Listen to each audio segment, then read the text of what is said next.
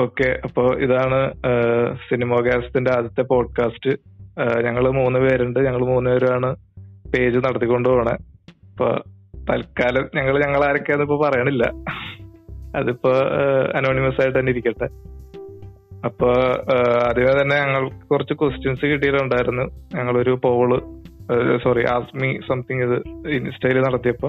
അപ്പൊ അതിനകത്ത് കുറച്ച് ഇൻട്രസ്റ്റിംഗ് ആയിട്ടുള്ള ക്വസ്റ്റ്യൻസ് ഇപ്പൊ ഞങ്ങൾ മൂന്നുപേരും കൂടെ ആൻസർ ചെയ്യാൻ പോവാണ് അപ്പൊ റെഡി അല്ലേ? ഓക്കെ അപ്പൊ ആദ്യത്തെ ക്വസ്റ്റ്യൻ ഓക്കെ താഴെ തന്നെ തുടങ്ങാം. പത്മരാജന്റെ അരപ്പട്ട കിട്ടിയ ഗ്രാമത്തിലാണ് നമ്മൾ ലിസ്റ്റിൽ ഫസ്റ്റ് കൊടുത്തേക്കണേ. അതെങ്ങനെ വന്നു എന്നാണ് ആദ്യത്തെ ക്വസ്റ്റ്യൻ അതായത് വേറെ കുറെ പടങ്ങളുണ്ടല്ലോ എന്തിനാണ് ഈ പടം ഫസ്റ്റ് കൊടുത്തത്?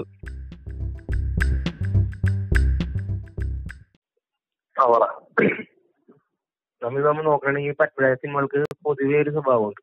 എന്നുവെച്ചാൽ അതിലെ കഥാപാത്രങ്ങളും അവിടെ ഇന്നർ കോൺഫ്ലിക്ട്സ് ആണ് കൂടുതലായിട്ട് നമ്മൾ കാണുന്നത്. പക്ഷെ ഇതെന്ന് വെച്ചാൽ കഥാപാത്രവും ഒരു നാടും തമ്മിലുള്ള ഒരു കണക്ഷനാണ് കാണിക്കുന്നത്. ഒരു കഥാപാത്രവും അല്ലെങ്കിൽ അവിടുത്തെ ആ ഒരു ഗ്രൂപ്പ് എന്ന് പറഞ്ഞാൽ ഒരു നാടിന്റെ സ്വഭാവമാണ് അതിൽ ഇന്റർപ്രറ്റ് ചെയ്യണം. അപ്പൊ ആ രീതിയിൽ അവിടുത്തെ ഓരോ കമ്മ്യൂണിറ്റിയും അല്ലെങ്കിൽ ഓരോ ആളും ഓരോ ഇതിന്റെ മെറ്റഫറാണ് അതിലെ ആ ഒരു പ്രോസ്റ്റിറ്റ്യൂട്ട് എന്നുള്ള ഒരു സംഭവമാണെങ്കിലും ആ ഒരു നാടാണെങ്കിലും അല്ലെങ്കിൽ ആ ഒരു മൊത്തം സെറ്റപ്പ് ആണെങ്കിലും ആ ഒരു രീതിയിൽ കുറച്ചും കൂടി യൂണിവേഴ്സൽ ആയിട്ടുള്ള ഒരു കോൺസെപ്റ്റ് ആണ് അവർ സംസാരിക്കുന്നത്. അപ്പൊ അത്രയും കാര്യം ആ ഒരു എന്താ പറയാ ചുരുങ്ങിയ ഒരു സംഭവം കൊണ്ട് മിനിമൽ റിസോഴ്സ് വെച്ച് ചെയ്യാൻ പറ്റിയ ഒരു സിനിമ അത് ശരിക്കും കൂടുതൽ അംഗീകാരങ്ങൾ അർഹിക്കുന്നുണ്ട്. ഇപ്പൊ ബാക്കി സിനിമകൾ നോക്കുകയാണെങ്കിൽ മുന്തിരിത്തോപ്പതാണെങ്കിലും ബാക്കി സിനിമകൾ പറയുമ്പോൾ അത് കൂടുതലും പ്രൈസ് കിട്ടിയിട്ടുണ്ട് ഈ സിനിമകളെ കുറിച്ച്. ആൾക്കാർക്ക് അറിയേയില്ല. ഇത് അറിയേണ്ട ഒരു സിനിമ കൂടുതൽ ആൾക്കാര്. അപ്പൊ അതുകൊണ്ടാണ് ഏറ്റവും മികച്ച സിനിമ ശരിക്കും ടെക്നിക്കലി വേണമെങ്കിൽ കുറച്ചുകൂടെ ഇമ്പ്രൂവ് ചെയ്യായിരുന്നു. പക്ഷെ അത് എന്താ പറയാ ആ സമയത്തെ വെച്ച് നോക്കുമ്പോ അതിന്റെ ഒരുമാതിരി നല്ലൊരു വേർഷൻ തന്നെയാണ് നമുക്ക് കിട്ടിയത്. അതെ ആ ഒരു കോൺസെപ്റ്റ് എങ്ങനെ ക്ലിയർ ആയിട്ട് തന്നെ റെപ്രസെന്റ് ചെയ്യാൻ പറ്റിയല്ലോ. കൺവേ ആയല്ലോ എന്താ ഉദ്ദേശിച്ച പുള്ളിയുടെ ആ ഒരു വിഷൻ കൺവേ പിന്നെ ആ ലിമിറ്റഡ് റിസോഴ്സസും പിന്നെ ടെക്നിക്കൽ ആസ്പെക്ട് എന്തായാലും ആ ഒരു സമയത്തിന്റെ പരിമിതികൾ കൂടാതെ അല്ലാതെയും ബഡ്ജറ്റിന്റെ പരിമിതികളും ഉണ്ട് പുള്ളിനെ സംബന്ധിച്ച്. ആ പടം ഒരു സാമ്പത്തിക വിജയം ആവില്ലെന്ന് ഉറപ്പാണ്. കാരണം ആ ഒരു കൈകാര്യം ചെയ്യുന്ന വിഷയങ്ങളിൽ ആ പ്രമേയം അങ്ങനെ ആൾക്കാരിലേക്ക് എത്തില്ലെന്ന് ആ ഒരു കാലഘട്ടത്തിൽ പോലും അല്ലെങ്കിൽ ഇപ്പൊ തന്നെയാണെങ്കിൽ ആ സിനിമകളുടെ ആ ഒരു എന്താ പറയാ ആ ഒരു വിഷയം ആൾക്കാരിലേക്ക് എത്തുമെന്ന് ഉറപ്പില്ല. ആ ഒരു കാലഘട്ടത്തിൽ എന്തായാലും അത് കിട്ടൂല അതിനൊരു പ്രൊഡ്യൂസർ അല്ലെങ്കിൽ അതിനുള്ള ബഡ്ജറ്റ് കിട്ടില്ലെന്ന് ഉറപ്പായിട്ടുള്ള ഒരു കാര്യമാണ്. അപ്പൊ അതിന്റെ പരിമിതികളുണ്ട്. പക്ഷെ എന്നാലും അത് നല്ല രീതിയിൽ അവതരിപ്പിക്കാൻ പറ്റും. ആ പിന്നെ നീ പറഞ്ഞ പോലെ. ഓക്കെ നെക്സ്റ്റ് ഞാനെന്ത് പറയാനാണ് നീ ഇപ്പൊ ഓൾമോസ്റ്റ് എല്ലാം പറഞ്ഞല്ലോ. നീ കൂടെ പറ.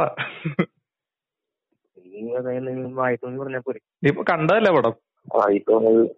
ഞാൻ പടം കണ്ടതാ. എനിക്ക് എനിക്ക് കുറെ കൂടെ എപ്പോഴും കാണാൻ ഇഷ്ടമുള്ളത് നമുക്ക് പാർക്കാനും മറ്റേ തൂവാനത്തുമ്പികളും സീസണൊക്കെയാണ് കൂടുതൽ റിപ്പീറ്റ് വാല്യൂ ഉള്ളതെന്ന് തോന്നുന്നു. പക്ഷെ ഈ പറയണ പോലെ പുള്ളിയുടെ ഓരോ പടവും ഓരോ സെപ്പറേറ്റ് സെപ്പറേറ്റ് വിഷയങ്ങളാണ് കൈകാര്യം ചെയ്യുന്നത്. അപ്പൊ അതിനകത്ത് നോക്കുമ്പോഴത്തേക്ക് ഏറ്റവും കോംപ്ലിക്കേറ്റഡ് വിഷയമാണ് ഈ പടം കൈകാര്യം ചെയ്തേക്കണെന്ന് തോന്നുന്നു ഉള്ളതിൽ ആ സിനിമയിൽ ഒരു സർഫസ് ലെവലിലുള്ള ആ ഒരു സ്റ്റോറി ടെയിലിംഗ് മാത്രമല്ലല്ലോ അതിന് കുറെ ഡെപ്ത് ഉണ്ട്. അതെ അതെ. ബാക്കി കഥകളിൽ ബാക്കി കഥകളിലും ആ ഒരു ഡെപ്ത് വിസിബിൾ ആയിട്ടാണ് പക്ഷെ ഇത് നമ്മൾ കുറച്ചും കൂടി ചിന്തിക്കണം. അപ്പൊ ആ ഒരു രീതിയിൽ ആൾക്കാർ ചിന്തിച്ചില്ല അതാണ് അതിന്റെ പരാജയത്തിന് കാരണം. ഇയാളുടെ പടങ്ങൾ പൊതുവെ പണ്ടോട്ടെ ആയി. നമുക്ക് ഓർമ്മ മുതിർത്തോളാണെങ്കിലും തൂവാനത്തുമ്പികളാണെങ്കിലും അത്ര ആൾക്കാർക്ക് പിന്നെ കാലം തെറ്റി ഇറങ്ങിയ പടങ്ങളാണെന്നുള്ള എല്ലാവരും പറഞ്ഞു കേട്ടോ അതായത് അന്നത്തെ കാലത്ത് ആൾക്കാർ ഉൾക്കൊണ്ടില്ല. പിന്നെ ഇപ്പൊ ഇയാളെ പറ്റി അധികം സംസാരിച്ചും കേട്ടണം നമുക്ക് വാർഗമന്തിരിത്തോപ്പുകൾ സക്സസ് ആണെന്ന് തോന്നുന്നു. ഞാൻ എവിടെ കേട്ടത് അതും ഇന്നലെയൊക്കെ കുറെ ദിവസം ഓടിയ പടങ്ങളാണെന്ന് തോന്നുന്നു. വേറെ അങ്ങനെ ഒന്ന് രണ്ട് പടങ്ങളേ ഉള്ളൂ. ബാക്കിയെല്ലാം ഫ്ലോപ്പ് ആയിരുന്നു. അതെ അതെ. A Malayalam cinema that no other Indian industry can make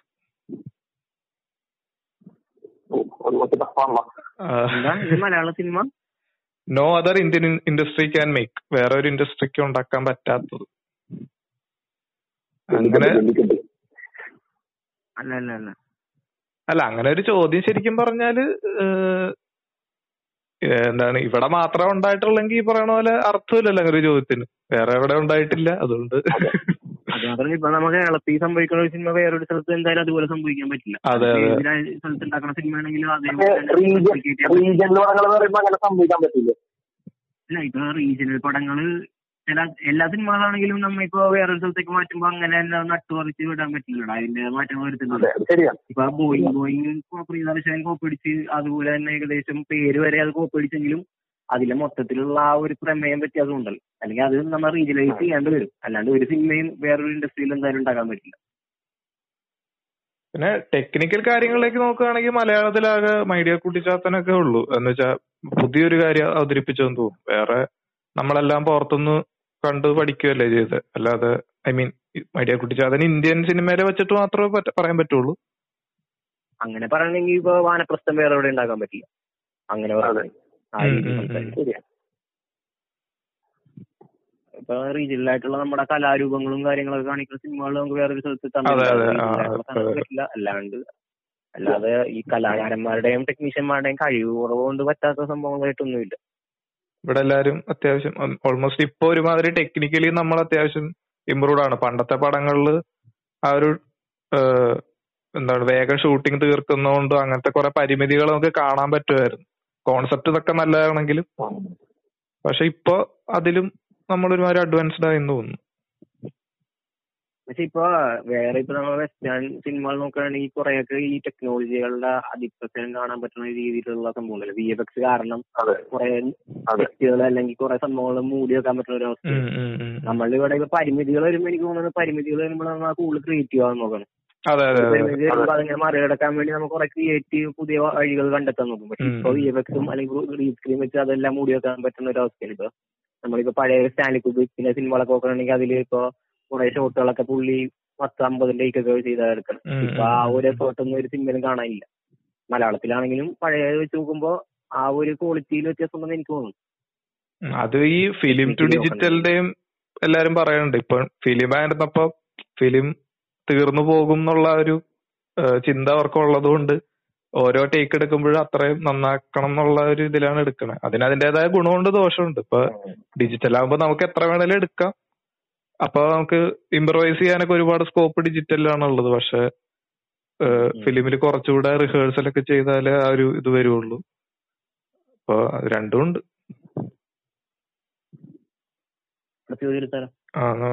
okay അടുത്ത ചോദ്യം. ഈ serial killer movies becoming a cliche എന്നാവും മലയാള സിനിമയിലെ വെച്ച് നോക്കാണ്.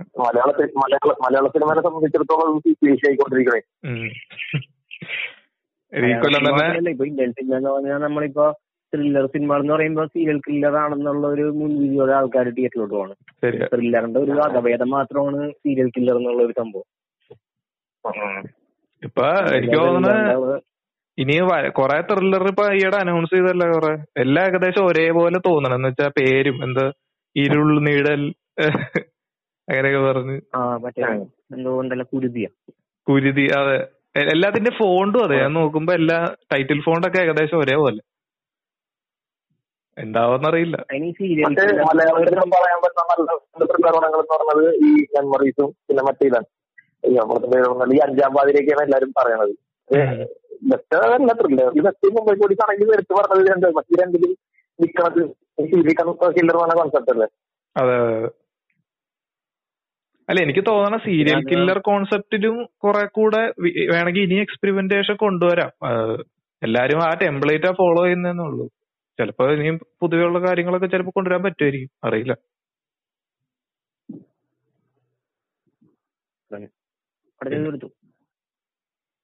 മറ്റേ ഒരു പഴയ പടങ്ങളൊക്കെ തൊട്ടേ തുടങ്ങിയതാണോ പഴയ ഒരു പടത്തിൽ ഏതൊരു തണുത്ത വെളുപ്പ് വെളുപ്പാൻ കാലത്ത് അങ്ങനെ ഏതൊരു മമ്മൂട്ടിയുടെ ഏതോ പട തൊട്ടേ ഈ സീരിയൽ കില്ലർ കോൺസെപ്റ്റ് ഉണ്ട് ഇവിടെ. ശരിക്കും പറഞ്ഞ ഇപ്പോഴാണെന്ന് തോന്നുന്നു എല്ലാവർക്കും അത് എല്ലാരും ആക്സെപ്റ്റ് ചെയ്ത് തുടങ്ങിയത്. അപ്പൊ അതുകൊണ്ട് തന്നെ എല്ലാരും ഇങ്ങനെ ഉണ്ടായിക്കൊണ്ടിരിക്കുകയാണ്. എപ്പോഴും അങ്ങനെയാണല്ലോ.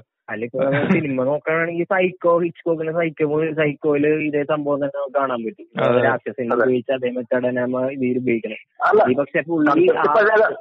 കൺസെപ്റ്റ് കൺസെപ്റ്റ് ഇപ്പൊ പറയുകയാണെങ്കിൽ അത് പഴയതാണെങ്കിൽ ഇപ്പൊ മറ്റേ ഹിച്ച്കോക്ക് ഉപയോഗിച്ചെന്ന് വെച്ചാൽ ആ ഒരു ക്യൂരിയോസിറ്റി ആൾക്കാരിൽ വരുത്താൻ വേണ്ടി ആ ഒരു വില്ലനെ അല്ലെങ്കിൽ ആ ഒരു പ്രസൻസ് നമ്മൾ ആദ്യമേ ഫീൽ ചെയ്തിട്ടുണ്ടായിരുന്നു ഇപ്പൊ നമുക്ക് ആ ഒരു ഫീലിംഗ് ഒക്കെ ഒന്നും വന്നില്ല. ഇക്കോക്കിന്റെ ഒക്കെ ഓരോ ഫ്രെയിമിൽ നമുക്ക് ആ ഒരു ക്യാരക്ടറിനെ ആദ്യമേ നമ്മൾ കൊണ്ടുവന്ന ഒരു സീനിന്റെ തുടക്കം കൊണ്ട് നിൽക്കും. എന്നിട്ടാണ് ആ ഒരു സസ്പെൻസ് ബിൽഡ് ചെയ്യുന്നത് ഇപ്പോഴുള്ള സീരിയൽ കില്ലർ സിനിമകളിലൊന്നും നമുക്ക് ആ ഒരു സസ്പെൻസ് ഫീൽ ചെയ്യാൻ തോന്നിയില്ല. സീരിയൽ കില്ലർ തന്നെ പല ടൈപ്പ് ഉണ്ട്. ആദ്യം തന്നെ വില്ലനെ എക്സ്പോസ് ചെയ്യുന്ന പടങ്ങളുണ്ട് അതേപോലെ തന്നെ അവസാനം കൊണ്ടൊന്നും തിരിച്ചു കാണിക്കുന്ന ആ, സൈലൻസ് ഓഫ് ദ ലാൻസ് അല്ലെങ്കിൽ ഇപ്പൊ ഈ സിനിമകളിലാണെങ്കിൽ ആ ഒരു ഭയങ്കര പ്രിഡിക്റ്റബിൾ ആയല്ലോ ഇപ്പൊ ഓരോ കാര്യങ്ങൾ വരുമ്പോ. അതെ അതെ.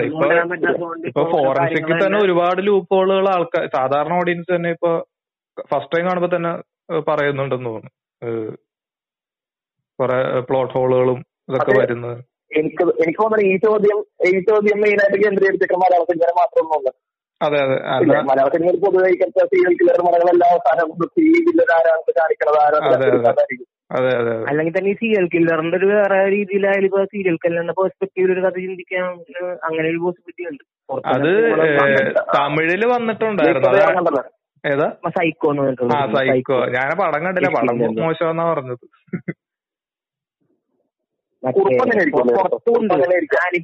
സിനിമയൊക്കെ ഉണ്ട്. ആ അത് എന്താ ട്രിലജി അല്ലേ?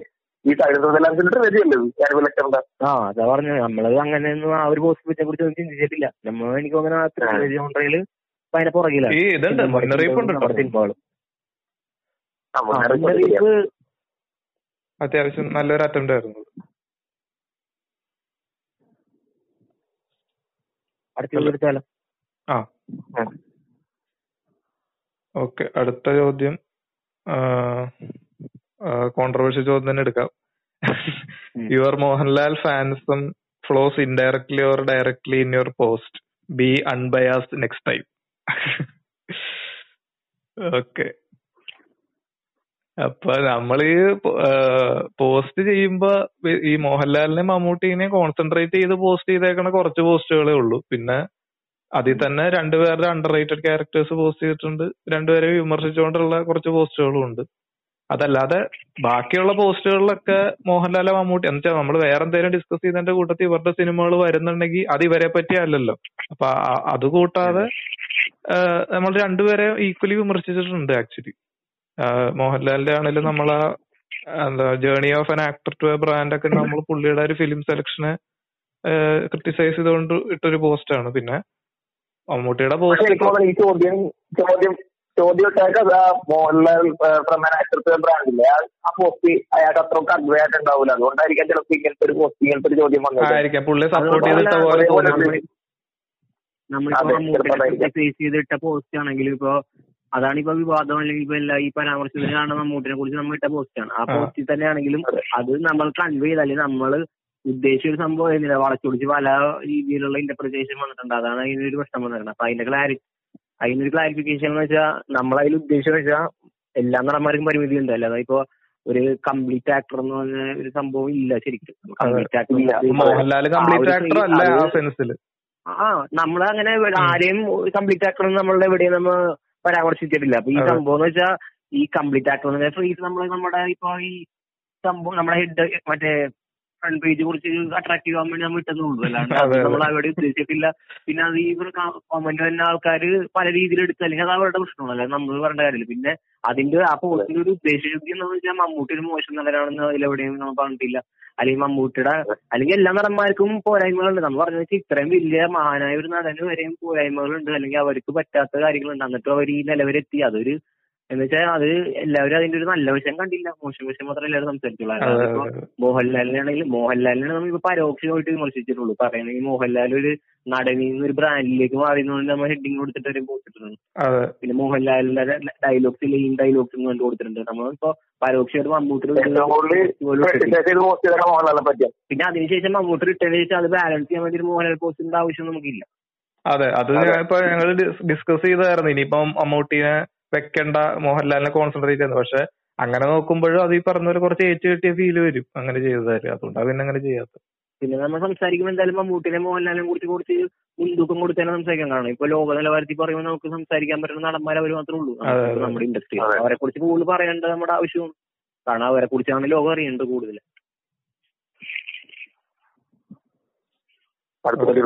വേറെന്തെങ്കിലും പറയണ്ട?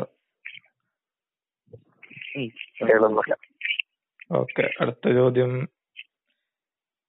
Most underrated Malayalam actor എനിക്ക് തോന്നണ അണ്ടർ റേറ്റഡ് ആയിട്ടുള്ള ഈ ചെറിയ നടന്മാരൊക്കെ കുറെ ഉണ്ടെന്ന് തോന്നുന്നു. ഇപ്പൊ നമ്മുടെ ഷമ്മി തിലകനൊക്കെ പോലെ. മെയിൻ നടന്മാരിൽ എനിക്ക് ആ അതെ അതെ അതെ. അതെ അതെ പക്ഷെ എന്നാലും നടന്മാരെ സംബന്ധിച്ച് എല്ലാ നടന്മാരും ലൈക്ക് ഇമ്പ്രൂവ് ചെയ്ത് തന്നെയാണ്. ഇപ്പൊ ആണെങ്കിലും. കുറെ നടന്മാര് നമുക്ക് ഉണ്ട് ചെറിയ നടന്മാര്. ഇമ്പ്രൂവ് ആയി ഇമ്പ്രൂവ് ആയിരുന്നു പക്ഷെ ഇന്ദ്രിയത്ത് തുടക്കം തന്നെ ഡെബ്യൂ മുതൽ തന്നെ നമുക്ക് അറിയാം ആ ഒരു നടൻ ആ ഒരു പൊട്ടൻഷ്യൽ ഉണ്ട്. അല്ലാതെ പുള്ളി പുള്ളിയായിട്ട് ഒരു പടം വീർപ്പിച്ചിട്ടില്ല ഇതുവരെ. അതും പിന്നെ ഇത്ര വേഴ്സറ്റൈലും ആണ്. പുള്ളിയുടെ ഒരു എന്താ പറയാ എല്ലാ ടൈപ്പും ചെയ്തിട്ടുണ്ട്. അതെ അതെ. എല്ലാം എല്ലാം നല്ല രീതിയിൽ തന്നെ ചെയ്തിട്ടുണ്ട്. ഒന്നും നമ്മളൊക്കെ കണ്ട് വെറുപ്പിച്ചിട്ടില്ല ഇതുവരെ ഒരു ഒരു റോളും ചെയ്തിട്ട്.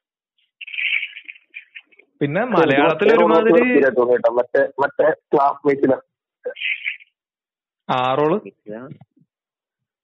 ക്ലാസ്മേറ്റിൽ ഇന്റർവ്യൂസിന്റെ തോന്നില്ല അത് ആ. കുറച്ച് അരോചകമായിട്ട് ആണല്ലേ. അല്ല ആ, എന്നാലും പുള്ളിക്ക് കോമഡി കൈകാര്യം ചെയ്യാൻ അറിയാം. അതിപ്പോ ആ പടം എടുക്കണ്ട വേറെ പടമാണെങ്കിലും ഉണ്ട്. കോമഡി പുള്ളി ടൈമിംഗ് ആയാലും ചെയ്യാൻ അറിയാം. ഉം, ഉം. അതെ. പിന്നെ മലയാളത്തിൽ എനിക്ക് തോന്നണ ഒരുമാതിരി എല്ലാ എന്ന് വെച്ചാൽ തീരെ മോശം എന്ന് പറയുന്ന ആക്ടേഴ്സ് ഒന്നും അധികം അങ്ങോട്ട് സർവൈവ് ചെയ്തിട്ടില്ല. ഒരുമാതിരി കഴിവുള്ളവർ തന്നെയാണ് ഒരു എന്താ ഒരു കുറച്ച് പടങ്ങൾ കിട്ടിയിട്ടുള്ളവർ എന്തായാലും കുറച്ച് കഴിവുള്ളവർ തന്നെയാണ്. ഇപ്പൊ പഴയ എനിക്ക് ആ എയ്റ്റീസിലൊക്കെ എടുക്കുകയാണെങ്കിൽ എന്ന് പറഞ്ഞാൽ എല്ലാവർക്കും കഴിവുണ്ട് എന്നുള്ളൊരു ഇതായിരുന്നു ചെറിയ സപ്പോർട്ടിങ് ആക്ടേഴ്സ് ഇൻഡസ്ട്രിയിൽ നമ്മുടെ ഇൻഡസ്ട്രിയിൽ ബാക്കി ഇപ്പൊ കോളിവുഡും ബോളിവുഡൊക്കെ വെച്ച് നോക്കുമ്പോ കോ ആക്ടേഴ്സ് ഭയങ്കര ടാലന്റഡ് ആയിട്ടുള്ള ആക്ടേഴ്സ് നമുക്കുണ്ട് ബാക്കി ഇൻഡസ്ട്രികൾക്ക് എനിക്ക് തോന്നുന്നത്. ടാലന്റ് ആയിട്ടുള്ള കുറെ സൂപ്പർ സ്റ്റാർ ആക്ടേഴ്സ് ബാക്കി ഇൻഡസ്ട്രിയിൽ പക്ഷെ ആ ഒരു ലെവൽ അല്ലെങ്കിൽ അവരെക്കാട്ടി വന്നിട്ട് പെർഫോം ചെയ്യാൻ പറ്റുന്ന കോ ആക്ടേഴ്സ് ഉണ്ടാവും പിന്നെ അവർക്കൊരു സ്പേസ് പടത്തിലോ ഉണ്ടാവാറില്ല. അപ്പൊ പഴയ തമിഴ് പടങ്ങളൊക്കെ. എടുത്താൽ കോമഡി നടന്മാരെന്ന് പറഞ്ഞാൽ ഒരു ഒരേ ഒരു ഡൈമെൻഷൻ ഉണ്ടാവും. ആ ഇവർ പെർഫോം ചെയ്യാൻ പിന്നെ നമ്മളുടെ പഴയ സ്ക്രിപ്റ്റുകൾ വെച്ച് നോക്കുമ്പോൾ അത്രയും ഡെപ്ത് ഉള്ളതുകൊണ്ട് ഓരോ ക്യാരക്ടർ ഡെവലപ്മെന്റ് നടക്കുന്നുണ്ട്. അതെ ഇപ്പൊ അത് കൂടുതലായിട്ട് നടക്കണില്ല. ഇപ്പൊ ഒരു സ്പെസിഫിക് ആയിട്ട് ഒരു കഥ ഇപ്പൊ ആ ഒരു സ്റ്റോറി ടെല്ലിങ്ങിനാണല്ലോ കൂടുതലായിട്ട് ഇമ്പോർട്ടൻസ് കൊടുക്കുന്നത്. എങ്ങനെ ആ കഥ അവതരിപ്പിക്കും. പണ്ടത്തെ ഉള്ളതെന്ന് വെച്ചാൽ സ്ക്രിപ്റ്റ് വെച്ചിട്ടാണ് നമ്മൾ എങ്ങനെയാണ് കഥ മുൻപോട്ട് പോകണമെന്ന് തീരുമാനിക്കുന്നത്. അല്ലാണ്ട് ആ വിഷ്വൽ സ്റ്റോറി ടെല്ലിങ്ങിനെക്കാട്ടി കൂടുതൽ ആ സ്ക്രിപ്റ്റ് വെച്ചിട്ടായിരുന്നു. അപ്പൊ അതിന്റേതായ വ്യത്യാസം വരുമെന്ന് എനിക്ക് തോന്നുന്നു. അപ്പൊ അപ്പൊ ആ ക്യാരക്ടേഴ്സിന് എല്ലാം ഡെവലപ്മെന്റ് ഉണ്ടാവുന്നുണ്ട്. ഈ കോ ആക്ടേഴ്സിന്റെ എല്ലാം ക്യാരക്ടേഴ്സ് അതുകൊണ്ടാണ് നമുക്കിപ്പോ മുരളിക്കാണെങ്കിലും തിലകനാണെങ്കിലും ആ പെർഫോമൻസ് അവരിപ്പോഴും. നമ്മൾ ഓർത്തിരിക്കുന്നത് വെച്ചാൽ അവരുടെ ക്യാരക്ടേഴ്സിന് ആ ഡെപ്ത് ഉണ്ട്. പെർഫോം. ചെയ്യാനുള്ള സ്പേസ് ഉണ്ടായിരുന്നു. ഇപ്പോഴത്തെ കോ ആക്ടേഴ്സ് നമ്മളുടെ മലയാളത്തിൽ ഇപ്പൊ അങ്ങനെ എടുത്തു പറയാൻ പറ്റുന്ന കോ ആക്ടേഴ്സ് ഒന്നും ഇല്ല. ഇപ്പൊ നമ്മളുടെ ഒരു ജനറേഷനിൽ നിന്ന് വന്നിരിക്കുന്ന നടന്മാരിൽ ആ ഒരു ലീഗിലേക്ക് പറയാൻ പറ്റുന്ന ആക്ടേഴ്സ് ഒന്നും ഇല്ലെന്നാണ് തോന്നുന്നത്.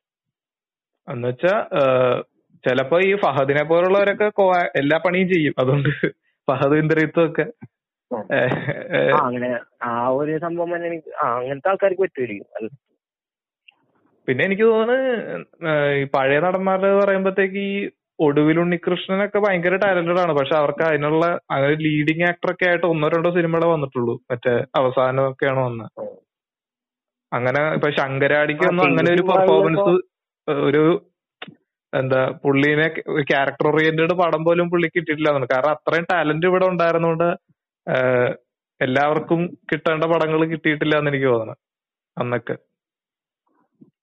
ഒടുവിൽ ഒരു പുള്ളിയുടെ ആ ഒരു റേഞ്ച് കാണിച്ച ഒരു ക്യാരക്ടർ തന്നെയായിരുന്നു. അതെ. ഞാൻ പറഞ്ഞതേ അത്ര കുറെ നാൾ കഴിഞ്ഞിട്ടാണ് പുള്ളിക്ക്. കിട്ടുന്നത്. അതെ അതെ. പുള്ളിയുടെ ആ ഒരു പീക്കിൽ പുള്ളിക്ക് അങ്ങനെ ചെയ്യാൻ പറ്റിയ ഒരു അവസരം ഒന്നും ഉണ്ടായിരുന്നില്ല. തിലകനൊക്കെ പക്ഷെ ഭയങ്കരമായിട്ട് എക്സ്പ്ലോർ ചെയ്യപ്പെട്ട ഒരു നടൻ തന്നെ. ഇനിയും പുള്ളിക്ക് തരാനുണ്ടായിരുന്നു. എന്നാലും പുള്ളിക്ക് അതിനുള്ള സംഭവം ഉണ്ടായിരുന്നു. ബാക്കി നടന്മാരെ വെച്ച് നോക്കുമ്പോ. അതെ അതെ മുരളി ആണെങ്കിലും അവരെ വെച്ച് നോക്കുമ്പോ പുള്ളിക്ക് കുറച്ചും കൂടി അവസരങ്ങളും ഉണ്ടായിരുന്നു. പുള്ളിക്ക് അത് പുള്ളിനെ എക്സ്പ്ലോർ ചെയ്യാൻ കുറെ ക്യാരക്ടേഴ്സ് ഉണ്ടായിരുന്നു. പുള്ളി നായകനൊക്കെ ആയിട്ട് പടം പടങ്ങൾ ഉണ്ടായിരുന്നു അന്ന്. മോഹൻലാൽ മമ്മൂട്ടിയുടെ കൂടെ. ഇഷ്ടം പോലെ ഇപ്പൊ സിനിമകളുണ്ടായിരുന്നു ബെസ്റ്റ്. ആക്ടർ നോക്കുകയാണെങ്കിൽ എനിക്ക് തോന്നുന്നത് ആ ഒരു ഒരു കാലഘട്ടത്തിൽ ഉള്ള സ്റ്റേറ്റ് അവാർഡുകളെല്ലാം അടുപ്പിച്ച് പുള്ളിക്ക് തന്നെയായിരുന്നു. പുള്ളിയുടെ ഒരു പിന്നെ ആ ഒരു താരാധിപത്യം ഇല്ലാത്തൊരു അങ്ങനെ വരാൻ പറ്റില്ലല്ലോ. അപ്പൊ ആ ഒരു സംഭവം ഇല്ലെന്നുള്ളതാണ് ആ. മലയാളത്തിൽ അങ്ങനെ താരാധിപത്യം എന്ന് പറഞ്ഞിട്ട് അങ്ങനെ ഒരു സൂപ്പർ സ്റ്റാർ എന്ന് മാത്രമായിട്ടുള്ള നടന്മാരില്ലല്ലോ. നല്ല നടന്മാർ മാത്രമേ ഉള്ളൂ. എനിക്ക് തോന്നണ ജയൻ എനിക്ക് തോന്നണ അങ്ങനെ ഒരു ആക്ഷൻ ഹീറോ ആയിട്ട് എമർജ് ചെയ്തതായിരുന്നു. പക്ഷെ പുള്ളി എനിക്ക് തോന്നുന്നു ജീവിച്ചിരിപ്പുണ്ടായിരുന്നെങ്കിൽ കുറെ കൂടെ ആക്ടിങ് ഓറിയന്റഡ് റോൾസും ചിലപ്പോ ചെയ്തേനെ. പറയാൻ പറ്റില്ല. എനിക്കറിയില്ല കേട്ടോ. ചെയ്തിട്ടുണ്ടോന്ന് എനിക്കറിയില്ല.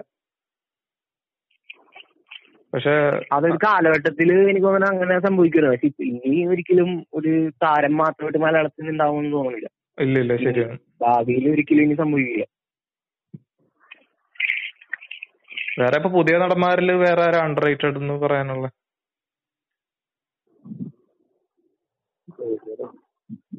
ഈ ഞാൻ നേരത്തെ പറഞ്ഞ ഈ ഷമ്മി തിലകൻ അതുപോലെ അങ്ങനത്തെ കുറച്ച് പേർക്ക് വളരെ കുറച്ച് അവസരങ്ങൾ കിട്ടിയിട്ടുള്ളൂ. അവർക്ക് നല്ല കാലിബർ ഉണ്ടെന്ന് എനിക്ക് തോന്നിയിട്ടുണ്ട്. നമ്മുടെ വേറൊരു നടനില്ലേ ജോസഫിലൊക്കെ ജോജുവിന്റെ കൂടെ ഉണ്ടായിരുന്ന ഒരാളില്ലേ? സുദീഖോ ആ സുദീഖോപ്പ നല്ലതാണ്. സുദീഖോപ്പ അല്ല വേറൊരു ഇർഷാദ് എന്ന് എന്താ പറഞ്ഞിട്ട് മറ്റേ ആ മനസ്സിലായി. മറ്റേ പോലീസുകാരനൊക്കെ ആയിട്ട് കുറെ സിനിമയിലുണ്ട്. ഈ അതന്നെ അതന്നെ. അയാൾ തന്നെ പുള്ളിക്കും പുള്ളിക്ക് അത്യാവശ്യം നൈസ് ആളാന്ന് തോന്നിയിട്ടുണ്ട്. പക്ഷെ അങ്ങനെ വലിയ കഥാപാത്രങ്ങളൊന്നും കിട്ടിയിട്ടില്ല. മറ്റേ ആക്ഷൻ ഹീറോ ബിജുവിലെ പുള്ളി. ആക്ഷൻ ഹീറോ ബിജുവിൽ തലേക്ക് എഴുതിയിട്ടുള്ള ഭാര്യ പോലീസ് പിടിച്ചു കൊണ്ടുപോകുമ്പോ റെയിൽവേ സ്റ്റേഷന്റെ. ഇവിടെ പേരെന്തായിരുന്നു മേഘനാഥൻ. പണ്ട് തൊട്ടേ ഉള്ള ആളല്ലേ? പണ്ട് ഗുണ്ടയായിരുന്നില്ലേ? ആ പുള്ളിയുടെ പക്ഷെ ആ ഒരു എനിക്ക് തോന്നുന്നു ആ സിനിമയിലെ ഏറ്റവും വെച്ചാൽ ആ പിന്നെ സുരാജിന്റെ ഉണ്ട്. പിന്നെ അതുകൊണ്ടാണെന്ന് തോന്നുന്നത് ഇതായി പോയത്. ശ്രദ്ധിക്കപ്പെടാതെ പോയത്. സുരാജിന്റെ. അല്ലാതെ അത് പറയുകയാണെങ്കിൽ അത് മാത്രമുള്ളായിരുന്നെങ്കിൽ അത് ഭയങ്കരമായിട്ട് പ്രൈസ് കിട്ടേണ്ട ഒരു കഥാപാത്രമാണ് പിന്നെ നമ്മൾ ഓവർ ആക്ട് ചെയ്ത് നശിപ്പിക്കാൻ നല്ല ചാൻസ് ഉണ്ടായിരുന്ന ഒരു സന്ദർഭം. ഈ സീനിയർ ആക്ടേഴ്സിൽ എനിക്ക് തോന്നുന്നു ഈ സിദ്ദിഖ് ഭയങ്കരമായിട്ട് സെലിബ്രേറ്റ് ചെയ്യപ്പെടുന്നുണ്ട്. അതേസമയം സായികുമാർ വിജയരാഘവനൊക്കെ ഒരുമാതിരി അവർക്കെന്തോ ഈ ഇപ്പൊന്നും അങ്ങനെ വലിയ നല്ല റോളുകൾ കിട്ടണില്ലെന്ന് തോന്നുന്നു. എന്താണെന്നറിയില്ല സിദ്ദിഖിനും അതേസമയം പുള്ളി എല്ലാരും ഭയങ്കരമായിട്ട് ഇപ്പൊ മറ്റേ എന്ന് നിന്റെ മൊയ്തിയുള്ള റോൾ കുറെ പേര് സംസാരിച്ചിട്ടുണ്ടായിരുന്നു. അതിനുശേഷം പിന്നെ പുള്ളിയുടെ ഒരു റോൾ നമ്മ എത്തിയാഘോഷിച്ചിട്ടൊന്നുമില്ല അതെ. വിജയരാഘവൻ എനിക്ക് തോന്നുന്നു ഈ പറഞ്ഞ നാടന്മാരിലെ ഏറ്റവും ഹോസ്റ്റയിലെ വിജയരാഘവനാണെന്ന് തോന്നുന്നു. അതെ അതെ അതെ. എനിക്ക് അത് തോന്നുന്നു. പുള്ളിയുടെ മറ്റേ വിന്നീസിലെ വ്യാപാരിയിലെ റോൾ. മുതലാളിയായിട്ടുള്ള റോൾ. പുള്ളിയും ഒരിടയ്ക്ക് ഹ്യൂമർ ഒക്കെ ചെയ്യാൻ നോക്കിയായിരുന്നു. എന്ന് വെച്ചാൽ ഒരു കുറച്ചുകൂടി ലൈറ്റ് ഹാർട്ടഡ് ആയിട്ട് ഉള്ള റോളുകളൊക്കെ. ഹ്യൂമർ കൈകാര്യം ചെയ്യും. അല്ലാതെ തന്നെ ഇപ്പൊ പിന്നെ ആ ഒരു എന്താ പറയാ ആ സിദ്ദിഖിന്റെ ആ ഒരു സ്പെക്ട്രം ഇല്ലെന്നുള്ളൂ സിദ്ദിഖിന് നമുക്കിപ്പോ മറ്റേ മുംബൈ പോലീസിലെ ഇറക്കം മറ്റേ ചോട്ടമുമ്പിലെ ഇറക്കം എന്താ? മറ്റേ ആ. എന്നുള്ള ഒരു ക്യാരക്ടറിൽ തുടങ്ങി കലിപ്പിലാണെന്നുള്ള ആ. ഒരു ക്യാരക്ടർ വരെയുള്ള അത്രയും വലിയ സ്പെക്ട്രം ഉണ്ട്. വിജയരാഘവന് അത്രയും അത്രയും ഇറങ്ങിച്ചെല്ലാൻ പറ്റില്ല. ആ ഒരു കോമഡി ആണെങ്കിലും. പുള്ളിയുടെ പരിമിതിയിൽ നിന്നിട്ട് കോമഡിയേ ഉള്ളൂ. അതാണ്. ഇപ്പൊ ഒരുമാതിരി എനിക്ക് തോന്നുന്നത് ചിലപ്പോ പുള്ളി ആക്റ്റീവായി നിൽക്കുന്നോണ്ടായിരിക്കും. പുള്ളി ബൈ ചോയ്സ് അങ്ങനെ എല്ലാ വരണമെല്ലാം എടുക്കുന്നോണ്ടായിരിക്കും. ബാക്കിയുള്ളവര് ചിലപ്പോ കുറച്ച് പിൻവലിച്ച് നിൽക്കുന്നോണ്ടോ ആകാം അറിയില്ല. സിദ്ദിഖ് എനിക്ക് തോന്നുന്നു അങ്ങനെ ഒരു ഒരു ചെറിയ ബ്രേക്ക് പുള്ളിയുടെ കരിയറിൽ എവിടെ എടുത്തിട്ടില്ല എന്ന് തോന്നുന്നു. അന്നോട്ട് ഇന്ന് വരെ ഒരുമാതിരി എല്ലാ ടൈപ്പ് റോളും ചെയ്തോണ്ടേയിരിക്കുന്നു. ഇരിക്കുന്നു പരീക്ഷ പരീക്ഷിച്ചുകൊണ്ടിരിക്കുന്നത് ഓരോ സമയത്തും ബ്രേക്ക് ആയിരുന്നു വില്ലനായിട്ട് മനോജ് കെ മനോജ് കെ ജയനൊക്കെ മനോജ് കെ ജയൻ കുറച്ചും കൂടി അല്ലേ? മനോജ് കെ ജയൻ ശരിക്കും കുറച്ച് ഇപ്പൊ അവസരങ്ങൾ ഒട്ടുമില്ലാത്തൊരു നടനാണ് ഇപ്പൊ എന്താ പറ്റിയെന്ന് എനിക്കറിയില്ല. ഇപ്പൊ ഒരുമാതിരി ആർക്കും ആരും അങ്ങനെ വിളിക്കുന്നില്ലെന്ന് തോന്നുന്നു. ഇതിൽ ബിലാൽ ചിലപ്പോ കാണും കേട്ടോ. മറ്റേ രണ്ടാമത്തെ രണ്ടാമത്തെ ആളല്ലേ. സോളോയിലല്ലേ അവസാനം പോയിട്ടുണ്ടായിരുന്നു? അല്ല പടങ്ങൾ ഉണ്ടാവായിരിക്കും ഇവിടെ അത്ര നമ്മൾ ശ്രദ്ധിച്ചു കാണില്ല. ഏഹ്, ശ്രദ്ധിക്കപ്പെടുന്ന പടങ്ങളൊന്നും ഉണ്ടായി കാണില്ല.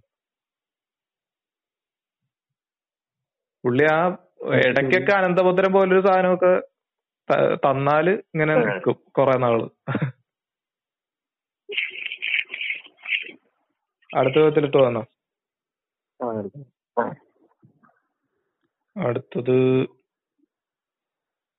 under rated movies of recent time that that got overshadowed by other films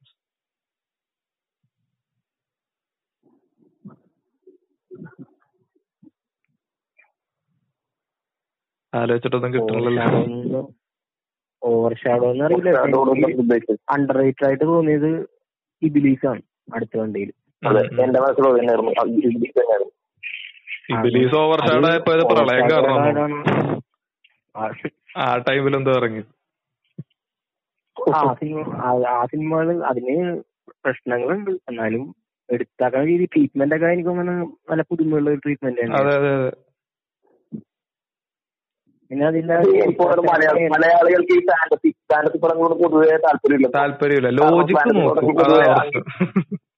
അതെ. അത് മാത്രമല്ല അതിൽ കുറെ ടെക്നിക്സ് നമ്മൾ സ്റ്റോപ്പ് മോഷൻ ഒക്കെ ഉപയോഗിച്ചിട്ടുണ്ട് ആ സിനിമയിലേക്ക് അങ്ങനെ ഞാൻ ഈ മലയാള സിനിമയിൽ ആദ്യമായിട്ട് സ്റ്റോപ്പ് മോഷൻ അങ്ങനെ ഉം, സിനിമയിൽ. എടുത്താണ് അതുപോലെ കുറെ ഷോർട്സ് ഒക്കെ നമ്മൾ കാണാത്ത രീതിയിലുള്ള ട്രീറ്റ്മെന്റ് ഏതാ? സിനിമാറ്റോഗ്രഫി ആരാ ചെയ്ത്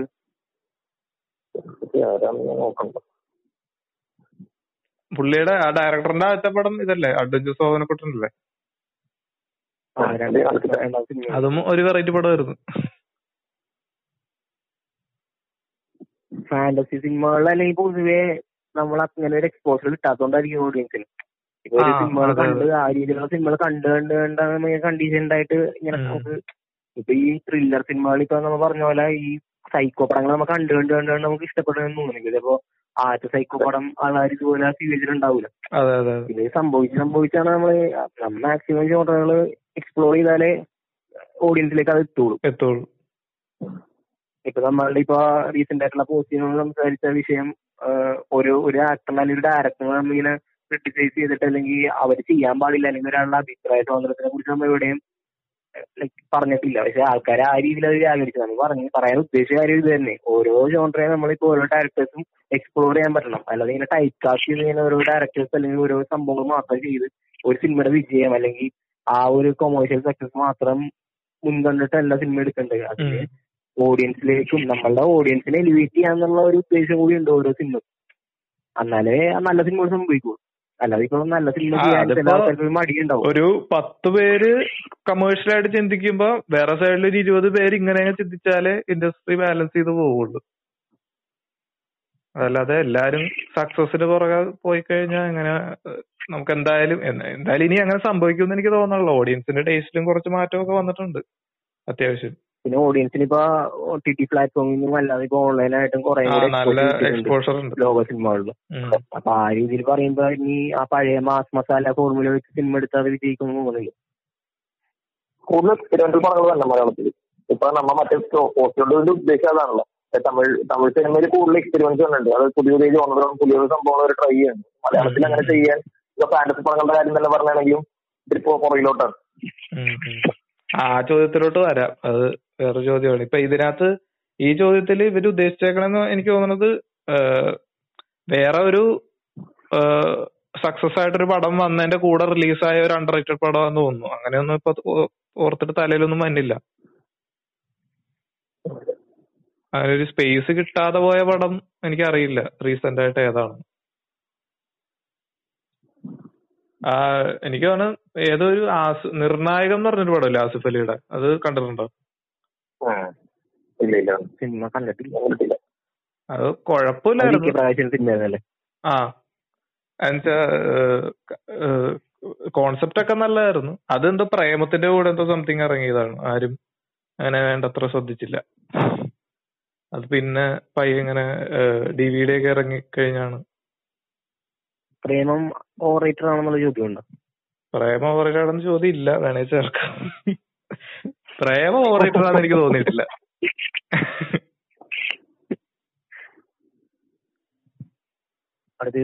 ആ നേരത്തെ ആ ആ നേരത്തെ ആ ചോദ്യ ചോദ്യത്തിൽ ഇതും കൂടെ പറയാനുണ്ടായിരുന്നു മറ്റേ ചോദ്യം ഇതാണ് you are amazing except that you create confusions and conflicts by comparing the incomparable നമ്മളെ കമ്പയർ ചെയ്തിട്ടുള്ള പോസ്റ്റുകൾ ഏതൊക്കെയാ അതാണ് നമ്മൾ നേരത്തെ പറഞ്ഞോണ്ടിരുന്നത് കോളിവുഡിന്റെ പോസ്റ്റ്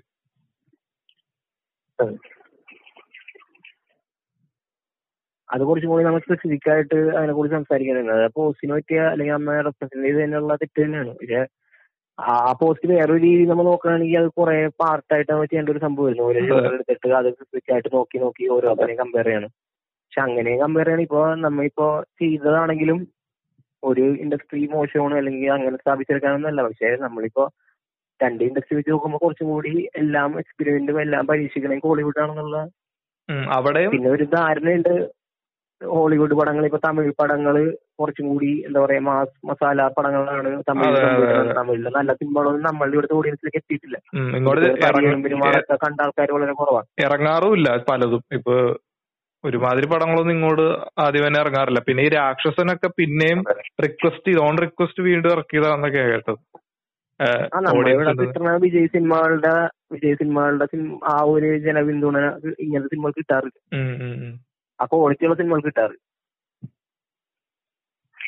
പിന്നെ ആ കോളിവുഡ് മോളിവുഡ് പോസ്റ്റിൽ ബേസിക്കലി കമ്പാരിസന്റെ ഒപ്പം തന്നെ അവർ എന്ന് പറഞ്ഞു കഴിഞ്ഞാൽ അവിടെ ഒരുമാതിരി എല്ലാ ടൈപ്പ് പടങ്ങൾക്കും അതിന്റേതായ ഓഡിയൻസ് ഉണ്ട്. ഇപ്പൊ ഒരു ഈ കാർത്തിക് സുബരാജ് ഒക്കെ എക്സ്പെരിമെന്റ് ചെയ്യുമ്പോഴും അവിടെ കാണാൻ ആളുണ്ട് അത്യാവശ്യം.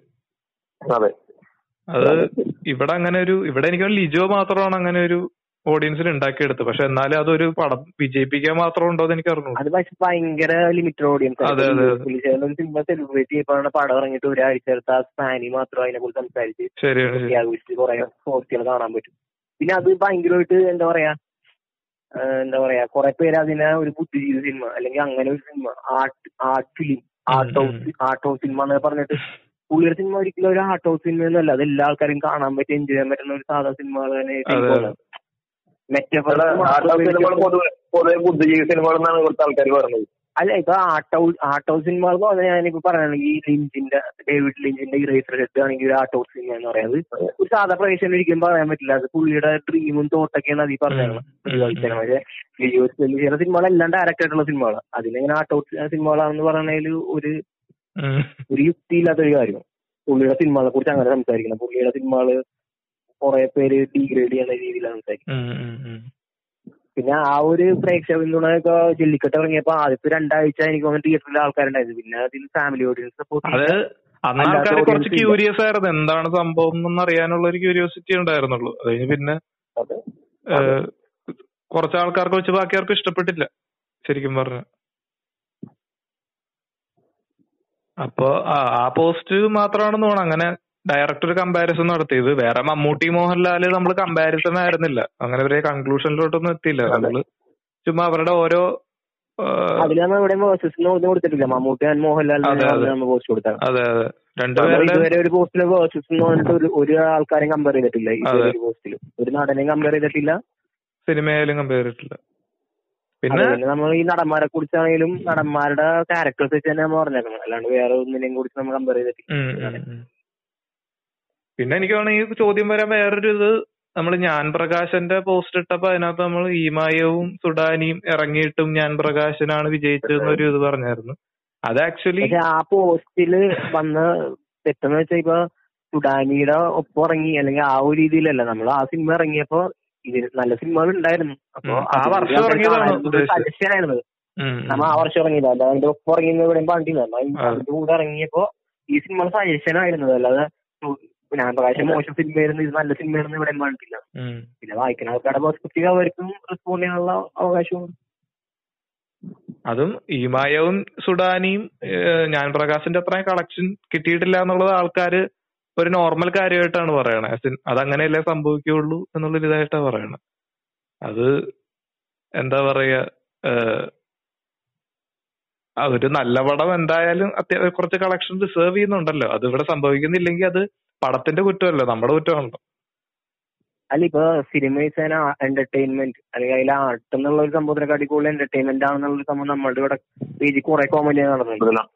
നമ്മളുടെ പേജിൽ ഒട്ട് ഭൂരിപക്ഷം നമ്മൾ ഇതിനെ ഓരോ ക്രിറ്റിസൈസ് ചെയ്യണം. നമ്മൾ ക്രിറ്റിസൈസ് ചെയ്യണല്ല നമ്മൾ നമ്മളെ അഭിപ്രായമാണ് ഇത് പറയണത്. അല്ലാതെ നമ്മൾ ഒരു സിനിക്കൊന്നും നമ്മൾ എല്ലാത്തിനെയും കുറിച്ച് ഇങ്ങനെ മോശമായിട്ട് മാത്രമേ സംസാരിക്കാം നമ്മൾ നമ്മളെ അഭിപ്രായം വ്യക്തമായിട്ട് പറയുമ്പോൾ ഇതിന്റെ അടിയിൽ തന്നെ ഭൂരിഭാഗം നമ്മൾ ഈ പറഞ്ഞ സിനിമ ഒരു എന്റർടൈൻമെന്റ് ആണ്. സിനിമ എന്റർടൈൻമെന്റ് അല്ല. സിനിമ ആർട്ടാണ് പിന്നെ ഞാൻ പറയണെങ്കിൽ ഇപ്പൊ ഈ കോമഡി കോമഡി എന്നുള്ള സംഭവം അതൊരു ആയിട്ട് കോമഡി സിനിമ എന്നുള്ള ഒരു സംഭവത്തിൽ കൊടുക്കുന്നതിന് കുഴപ്പമില്ല. പക്ഷെ ഇപ്പൊ ഒരു സിനിമയിൽ കോമഡി വേണം. അല്ലെങ്കിൽ ഒരു സിനിമയിൽ പാട്ട് വേണം അല്ലെങ്കിൽ. ഡാൻസ് വേണം അങ്ങനെ ഒരു സംഭവം അങ്ങനെ അതാണ് ഒരാൾ ഉദ്ദേശിക്കുന്നത്. അല്ലെങ്കിൽ അത് ഉദ്ദേശിച്ച ഒരാൾ സിനിമക്ക് പോകണമെങ്കിൽ അയാൾ സിനിമക്കല്ല പോകേണ്ടത് അയാൾ കോമഡി ഷോക്ക് ആയിരിക്കും പോകണ്ട ആദ്യം. അല്ലെങ്കിൽ അയാൾ ഒരു ഡാൻസ് പരിപാടി കാണാൻ പോകണം അങ്ങനെ ഒരു പിന്നെ സിനിമ എല്ലാത്തിനും കൂടി ഒരു കൊളാബറേറ്റഡ് ആയിട്ടുള്ള ഒരു ആർട്ടാണ് അതൊരു കളക്റ്റീവ് ആയിട്ടുള്ള ഒരു ആർട്ടാണ് അപ്പൊ അത് അത് ഉദ്ദേശിച്ചിട്ട് പക്ഷെ അത് അത് മാത്രമൊന്നല്ല അതിന് അതിന്റേതായ ഉദ്ദേശമുണ്ട്. ഒരു ആർട്ടിന്റെ ഉദ്ദേശമുണ്ട്.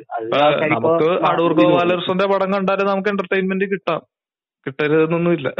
അതെ. അടൂപ് ബാലകൃഷ്ണന്റെ സിനിമകൾ ഇപ്പൊ ആ ഒരു ഉറങ്ങിപ്പോന്നുള്ള ധാരണ അത് ആൾക്കാർ അങ്ങനെ കണ്ടീഷൻഡ് ആയി. സിനിമകൾ ഇങ്ങനെ അവാർഡ് പടം എന്ന് പറഞ്ഞ ടാഗ് കൊടുത്ത് ജോയ്സ് വെളിച്ചേരുടെ സിനിമകളാണ് നമുക്ക് മനസ്സിലാവൂല. പിന്നെ ഇതിങ്ങനെ ഏതാ?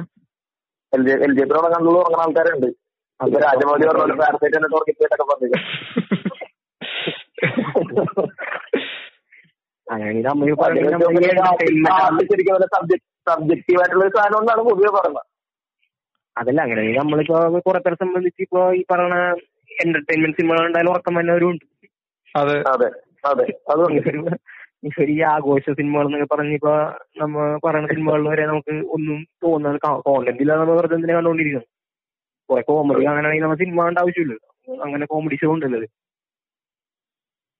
അത് പറയുന്ന പ്ലോട്ടിനോട് നീതി പുലർത്തണം. അത്രേ ഉള്ളൂ. ഇപ്പൊ ഇപ്പൊ ഒരു പാട്ടായാലും ആ പാട്ട് കഥയുടെ കൂടെ ബ്ലെൻഡ് ആക്കാനായിട്ട് കുറച്ച് എഫേർട്ട് ഇടണം. ഇവിടെ ജസ്റ്റ് പാട്ടും പടവും വേറെ വേറെ ആയിട്ട് നിൽക്കുമ്പോഴാണ് ഈ പ്രശ്നം. നമ്മൾ പാട്ടിന്റെ സമയത്ത് കഥയത് പോകും പല സിറ്റുവേഷനിൽ അതാണ് കുറെ ഡയറക്ടേഴ്സ് പാട്ടും പാട്ടെന്നുള്ള സംഭവം ആ ഒരു സ്ക്രിപ്റ്റിലെ ലൂപ്പ് ഹോൾസ് ഫില്ല് ചെയ്യാൻ വേണ്ടി ഉപയോഗിക്കുന്നുണ്ട് ചിലര് പ്രശ്നം വരുമ്പോൾ പാട്ടൊക്കെ ഇടും. പാട്ട് കഴിയുമ്പോൾ ആൾക്കാരത് മറക്കും. അദ്ദേഹം പറഞ്ഞു പാടി പാട്ടിൽ അങ്ങനെ എൻഗേജ് ചെയ്തു അത് കൂടുതൽ തെലുങ്ക് പാട്ട് നല്ലോണം- കുറവാണ് പാട്ട് നല്ലോണം നല്ലോണം ഉപയോഗിക്കുന്ന ഒരു അത്യാവശ്യം ഉണ്ട് കേട്ടോ പഴയ ഉണ്ട്. തന്നെ. അതെ അതെ. പത്മരാജൻ എനിക്ക് തോന്നുന്നു പത്മരാജൻ സിനിമകളിൽ പാട്ട് ലിപ്സിങ് ചെയ്ത് നായകനും നായകനും കൂടി പാടി നടക്കുന്ന പാട്ടുകൾ ഇല്ലെന്ന് തോന്നുന്നു. കുറവാണ് അപ്പൊ അത് ഉണ്ടെങ്കിലും അത് അവരുടെ ഇമാജിനേഷൻ എന്നുള്ള രീതിയിൽ കാണിച്ചാൽ മതിയല്ല. ഇതിപ്പോ അതെ. ഇപ്പൊ വെറുതെ രണ്ടുപേരും നടന്നു പോണു. പെട്ടെന്ന് അവർ. ഫോറിൻ ലൊക്കേഷനിലെത്തി പിന്നെ അവർ തിരിച്ചു വന്ന്. അയ്യോ. മുന്തിരിത്തോപ്പുകൾ ആ ഒരു സ്ഥലം അവരുടെ സ്വപ്നം അവരുടെ ആ ഒരു പ്രണയം എങ്ങനെ അതെ അപ്പോഴും ഈ മാർജിറ്റി പ്രേമം ഇല്ലല്ലോ അവിടെ?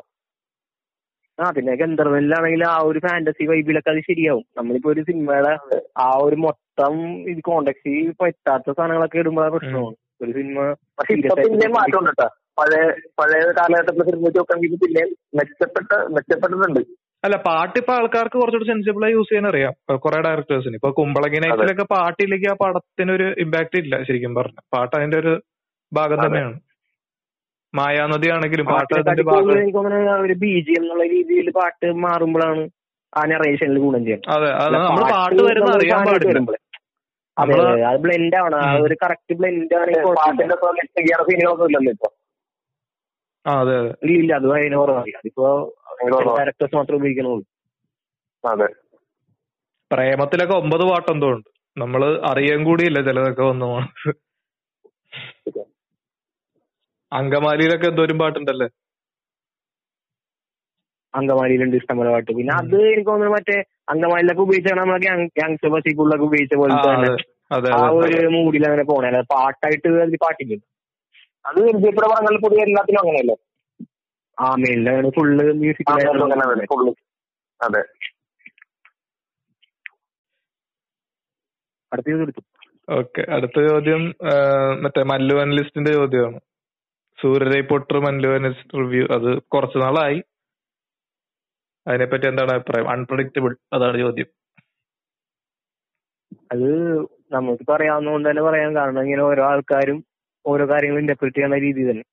നമ്മളിപ്പോ ഒരു കാര്യം പ്രൊജുഡൈസ് ആയിട്ട് ഇയാൾ ഉദ്ദേശിച്ച അല്ലെങ്കിൽ ഇയാൾ പറഞ്ഞ കാര്യത്തിൽ ഒരു നെഗറ്റീവ് മാത്രമേ ഉള്ളൂ എന്നോട് ചിന്തിക്കണമെങ്കിൽ എന്തിനാണ് നെഗറ്റീവ് കണ്ടുപിടിക്കാൻ പറ്റും പുള്ളി എന്തായാലും ഒരു സിനിമയെ കുറിച്ച് സംസാരിക്കുമ്പോൾ ആ സിനിമയിൽ ആ സീൻ പ്രഡിക്റ്റബിൾ ആയി എന്ന് ഉദ്ദേശിച്ചെന്ന് വെച്ചാൽ അതിൽ എന്തായാലും ഉർവശി വന്നിട്ട് ഡാൻസ് ചെയ്യണമെന്ന് അല്ലെങ്കിൽ എന്താ പറയാ ആ ഒരു മരണാവസ്ഥ ഇങ്ങനെ വേറെ രീതിയിൽ ചിത്രീകരിക്കണമെന്നല്ല നമുക്കിപ്പോ അറിയാം ഓരോ സിനിമകൾ കാണുമ്പോൾ ഇതെന്തായാലും ഒരു ഹൺഡ്രഡ് പെർസെന്റ് ബയോപിക് എന്നുള്ള രീതിയിലല്ല എടുത്തതാണ് അതിൽ കുറെ ഫിക്ഷൻ ഉണ്ട്. അല്ലെ? ആ ഒരു രീതിയിൽ അതിൽ ട്രീറ്റ്മെന്റ് അങ്ങനെ. ബയോപിക്കുകൾ സാധാരണ ഫോളോ ചെയ്യുന്ന അതേ ഫോർമാറ്റ് തന്നെ. ഇപ്പൊ ഒരു ഫെയിലിയർ പിന്നെയും കയറി വരുന്നു. പിന്നെ അവസാനം പിന്നെ ഒരു ഫെയിലിയർ അത് ആ ഒരു ടെംപ്ലേറ്റ് എന്തായാലും ഒരു ഫോളോ ശരിക്കും ശരിക്കും ഉള്ള പുള്ളിയുടെ കഥ വെച്ച് പുള്ളി ഇത് ശരിക്കും ബയോപിക് ആയിട്ട് നോക്കുകയാണെങ്കിൽ എനിക്ക് തോന്നുന്നത് പുള്ളി ആദ്യമേ ഈ ഒരു ഈ ഒരു ലൈക് ആ ഒരു സംഭവം അല്ല ചെയ്യാൻ ഉദ്ദേശിച്ചത്. ആദ്യം എനിക്ക് തോന്നുന്നത് കുറെ ബിസിനസ്സുകൾ ചെയ്തതിന് ശേഷമാണ് പുള്ളി ഇതിലേക്ക് കടക്കണം ഇപ്പൊ നമ്മളിപ്പോ അത്ര പ്രിസൈസ് ആയിട്ടല്ല കഥ പറഞ്ഞു വന്നേക്കണം അപ്പൊ എന്തായാലും ഇതിൽ കുറെ ഫിക്ഷൻ ആഡ് ചെയ്യാനുണ്ട് അപ്പൊ ഇതൊരു എന്താ പറയാ പുതുമയുള്ള രീതിയിലുള്ള ട്രീറ്റ്മെന്റ് വേണം. അതിന് നമ്മൾ അതിൽ തന്നെ ആ സിനിമയിൽ തന്നെ നമ്മൾ കാണുമ്പോൾ കുറെ സീനുകൾ മറ്റേ ആ നായകനായിട്ടുള്ള കുറച്ച് സീനുകളിലൊക്കെ നമുക്ക് കാണാൻ പറ്റും. നമ്മൾ കണ്ട് മടുത്ത കുറെ സിനിമകളിൽ അതിൽ കുത്തിയടച്ചിട്ടുണ്ട് പക്ഷെ എനിക്ക് എനിക്ക് പറഞ്ഞു പറഞ്ഞു. ഈ ബയോപിക് പോലത്തെ സംഭവങ്ങളൊക്കെ നമുക്ക് അതേ ഈ സിനിമയ്ക്ക് കഴിയുമ്പോ അപ്പൊ നമ്മ ഈ കഥ ശരിക്കും അതായത് എടുത്തു വരുമ്പോ നമുക്ക് അതിനോട് നീതി പുലർത്തണ്ട. അതായത് ഇപ്പൊ ക്രെഡിറ്റബിൾ അല്ലെങ്കിൽ കൂടി. ഇപ്പൊ അവസാനം ഇപ്പൊ നീ പറഞ്ഞ ഒരു ട്രെൻഡ് ഉണ്ടാവും സ്ഥിരം. എല്ലാ ബയോപിക്കിലും അപ്പൊ അത് ഫോളോ ചെയ്തില്ലെങ്കിലും ആ കഥയിലോട്ട് കഥയിലോട് നീതി പുലർത്തേണ്ട നീതി പുലർത്തേണ്ട അവസ്ഥ വരൂലേ? ഇപ്പൊ ഇത് ഫോളോ ചെയ്തില്ലെങ്കിൽ. എന്ന് വെച്ചാ ഏഹ്, ഇപ്പൊ ഈ എന്റെ അടുത്ത് ഒരു കൂട്ടുകാരൻ പറഞ്ഞേക്കണ സ്റ്റീവ് ജോബ്സ് ഇല്ലേ? പുള്ളിയുടെ. പുള്ളിയുടെ രണ്ട് സിനിമകൾ വന്നിട്ടുണ്ട്. രണ്ടും ഒരേ കഥയാ പറയുന്നെങ്കിലും. ഭയങ്കര ഡിഫറെന്റ് ആണ്. ആ പെർസ്പെക്റ്റീവ് മാറുന്നതും ആ നോൺ ലീനിയർ പാറ്റേണും ഒക്കെ ഫോളോ ചെയ്തിട്ട് രണ്ട് രണ്ട് വേറെ വേറെ സിനിമയായിട്ട് തോന്നും. പക്ഷെ കഥ ഒന്ന് തന്നെയാ. അപ്പൊ എനിക്ക് തോന്നുന്നത് പറ്റും അത്. നമുക്ക് ആ ടെംപ്ലേറ്റ് ഫോളോ ചെയ്യാതിരുന്നു കഴിഞ്ഞാൽ നമുക്ക് കംപ്ലീറ്റ് വേറൊരു ആളുടെ പോയിന്റ് ഓഫ് വ്യൂ എന്നൊക്കെ അതൊക്കെ മാറ്റി പറഞ്ഞു കഴിഞ്ഞാൽ നമുക്കൊരു വേറെ സിനിമയായിട്ട് തന്നെ തോന്നും. സിനിമയുടെ മൂഡ് തന്നെ മാറ്റാൻ പറ്റും. സംസാരിക്കാമല്ലോ ഇപ്പൊ ഒരു സിനിമയുടെ മൂഡ് സംസാരിക്കാൻ ഒരു കഥയുടെ പെർസ്പെക്റ്റീവ് ആയിട്ടാണെങ്കിൽ ഇപ്പൊ നമുക്ക് വടക്കം വീട് അത് തന്നെ ഏറ്റവും നല്ല ഉദാഹരണം. പെർസ്പെക്റ്റീവ് സംസാരിക്കുകയാണെങ്കിൽ. ഒരു വില്ലൻ ക്യാരക്ടർ ആന്റോണിസ്റ്റ് ആയിട്ടുള്ളതാണ് ശരിക്കും. വടക്കം പാട്ടിൽ ചന്തു എന്ന് പറഞ്ഞ വില്ലനാണ് അപ്പൊ ആ വില്ലന്റെ കാഴ്ചപ്പാടിൽ കൂടി കാര്യങ്ങൾ കാണിക്കുമ്പോ അത് ഇപ്പൊ നമ്മൾ പറഞ്ഞ പോലെ ആ ഒരു ഇപ്പൊ പറഞ്ഞ നീ പറഞ്ഞ ആ സ്റ്റീരിയോ ടൈപ്സ് എല്ലാം ബ്രേക്ക് ചെയ്യാൻ പക്ഷെ അതൊരു ബയോപിക് അല്ലല്ല വടക്കം പാട്ടി. ബയോപിക് അല്ല പക്ഷെ ഇപ്പൊ പറയണെങ്കിൽ അത് ഉണ്ടായിരുന്ന ഒരു ലെജൻഡ് ആണല്ലോ. അപ്പൊ ആ ഒരു സംഭവത്തിൽ നിന്ന് ഒരു ബയോപിക് ബയോപിക് എന്ന് പറയുമ്പോ ഒരു ഒരു ക്യാരക്ടർ ഡ്രൈവ് ചെയ്യണ ഒരു കഥയായിരിക്കില്ലേ പൊതുവെ? ഒരാളെ കേന്ദ്രീകരിച്ചിട്ട് എഴുതുന്ന കഥയായിരിക്കില്ലേ പെർസ്പെക്റ്റീവ് അയാളുടെ എങ്ങനെ മാറ്റാണ് പെർസ്പെക്റ്റീവ് അല്ല ആ അല്ല എടാ, സംഭവിക്കുന്ന കഥ ഒന്ന് കാര്യങ്ങൾക്ക് ഇപ്പൊ നീ പറഞ്ഞ ശരിയാണ്. ഇപ്പൊ ബയോപിക് എന്ന് പറഞ്ഞ ഒരാളെ പറ്റി തന്നെയാണ്. പക്ഷെ ഇപ്പൊ അതേ കഥ തന്നെ നമ്മൾ വേറൊരു പോയിന്റ് എന്ന് പറഞ്ഞാലും എന്താ പറയാ അയാളുടെ കഥ കൂടെയാണല്ലോ അത്. അപ്പൊ അതുകൊണ്ട് വലിയ എന്താ പറയാ ബയോപിക് എന്ന് തന്നെ വിളിക്കാൻ പറ്റില്ല ഇതിൽ വ്യത്യാസമുണ്ട്. മറ്റേ നമ്മൾ ഇപ്പൊ എം എസ് ധോണി എടുക്കണമെങ്കിൽ അതിലെ ഓരോ ഇൻസിഡന്റും അത് അങ്ങനെ സംഭവിക്കാൻ പാടുള്ളൂ. പക്ഷെ ഈ സിനിമയിൽ അങ്ങനെയല്ല. ഇതിലിപ്പോ പറഞ്ഞ പോലെ ഈ പൂർവശിയുടെ ക്യാരക്ടർ ആണെങ്കിലും അച്ഛന്റെ ക്യാരക്ടർ ആണെങ്കിലും ഇപ്പൊ പറഞ്ഞ സൂര്യയുടെ ക്യാരക്ടർ ആണെങ്കിലും ശരിക്കും ഇങ്ങനെ ഒരു സംഭവം നടന്നിട്ടില്ല. ഇങ്ങനെ ഇങ്ങനെയല്ല. ശരിക്കും അയാളുടെ ജീവിതത്തിൽ നടന്ന കഥകൾ ഇങ്ങനെ ഒന്നല്ല പുള്ളിയുടെ പുള്ളി ഇങ്ങനെ ഒരു ഇനിഷ്യേറ്റീവ് എടുത്ത് അത് മാത്രം ആ ഒരു ജിസ്റ്റ് എടുത്തിട്ടാണ് ആ കഥ ഫുള്ള് ബിൽഡ് ചെയ്താക്കണം അപ്പൊ അവിടെ അയാൾ കുറെ ഫ്രീഡം എടുത്തിട്ടുണ്ട്. അപ്പൊ ആ ഫ്രീഡം എന്തുകൊണ്ട് കുറച്ചും കൂടി ഇന്നോവേറ്റീവ് ആയിട്ട് കുറച്ചും കൂടി ആൾക്കാർ കാണാത്ത രീതിയിലുള്ള ഒരു പിക്ചറൈസേഷൻ ആയിക്കോട്ടെ എന്നുള്ള രീതിയിൽ സംസാരിക്കണം എനിക്ക് തോന്നണം അല്ലാണ്ട് മല്ലു അല്ലത്തിന് ഒരിക്കലും കുറ്റം പറയാൻ പറ്റില്ല. ഇല്ലേ? കാരണം കൂടുതൽ എക്സ്പോസർ ഒരുവിധം എക്സ്പോഷർ ഒരാൾ എപ്പോഴും ഇപ്പൊ ഒരു സീൻ കാണുന്നതിന് മുമ്പ് അതിനെപ്പറ്റി എന്തെങ്കിലും പ്രെഡിക്ട് ചെയ്യാണ്ടിരിക്കില്ല? സിനിമകൾ അതാണ് പ്രശ്നം. ഇപ്പൊ നമുക്ക് കുറെ സിനിമകൾ ഉണ്ടാക്കുന്ന ഒരാളാണെങ്കിൽ ഒരു നൂറ് സിനിമ ഉണ്ടാക്കുന്ന ഒരാളാണെങ്കിൽ നമുക്ക് അതിനെ കുറിച്ച് കുറെ കൂടി നമുക്ക് ആ ഒരു വിഷയം വരും. എന്തായിരിക്കും അടുത്ത സിനിമ അല്ലെന്ന് നമുക്ക് അറിയാൻ പറ്റും. ഇപ്പൊ ഒരു പത്ത് സിനിമ കണ്ട ഒരാൾക്ക് അത് കുഴപ്പമുണ്ടാവില്ല. അപ്പൊ നമ്മളിപ്പോ അതിനെ കുറിച്ച് ഇപ്പൊ നമ്മ കൂടുതൽ സിനിമ കണ്ടിട്ട് വിമർശിക്കുന്നു പറയണല്ല.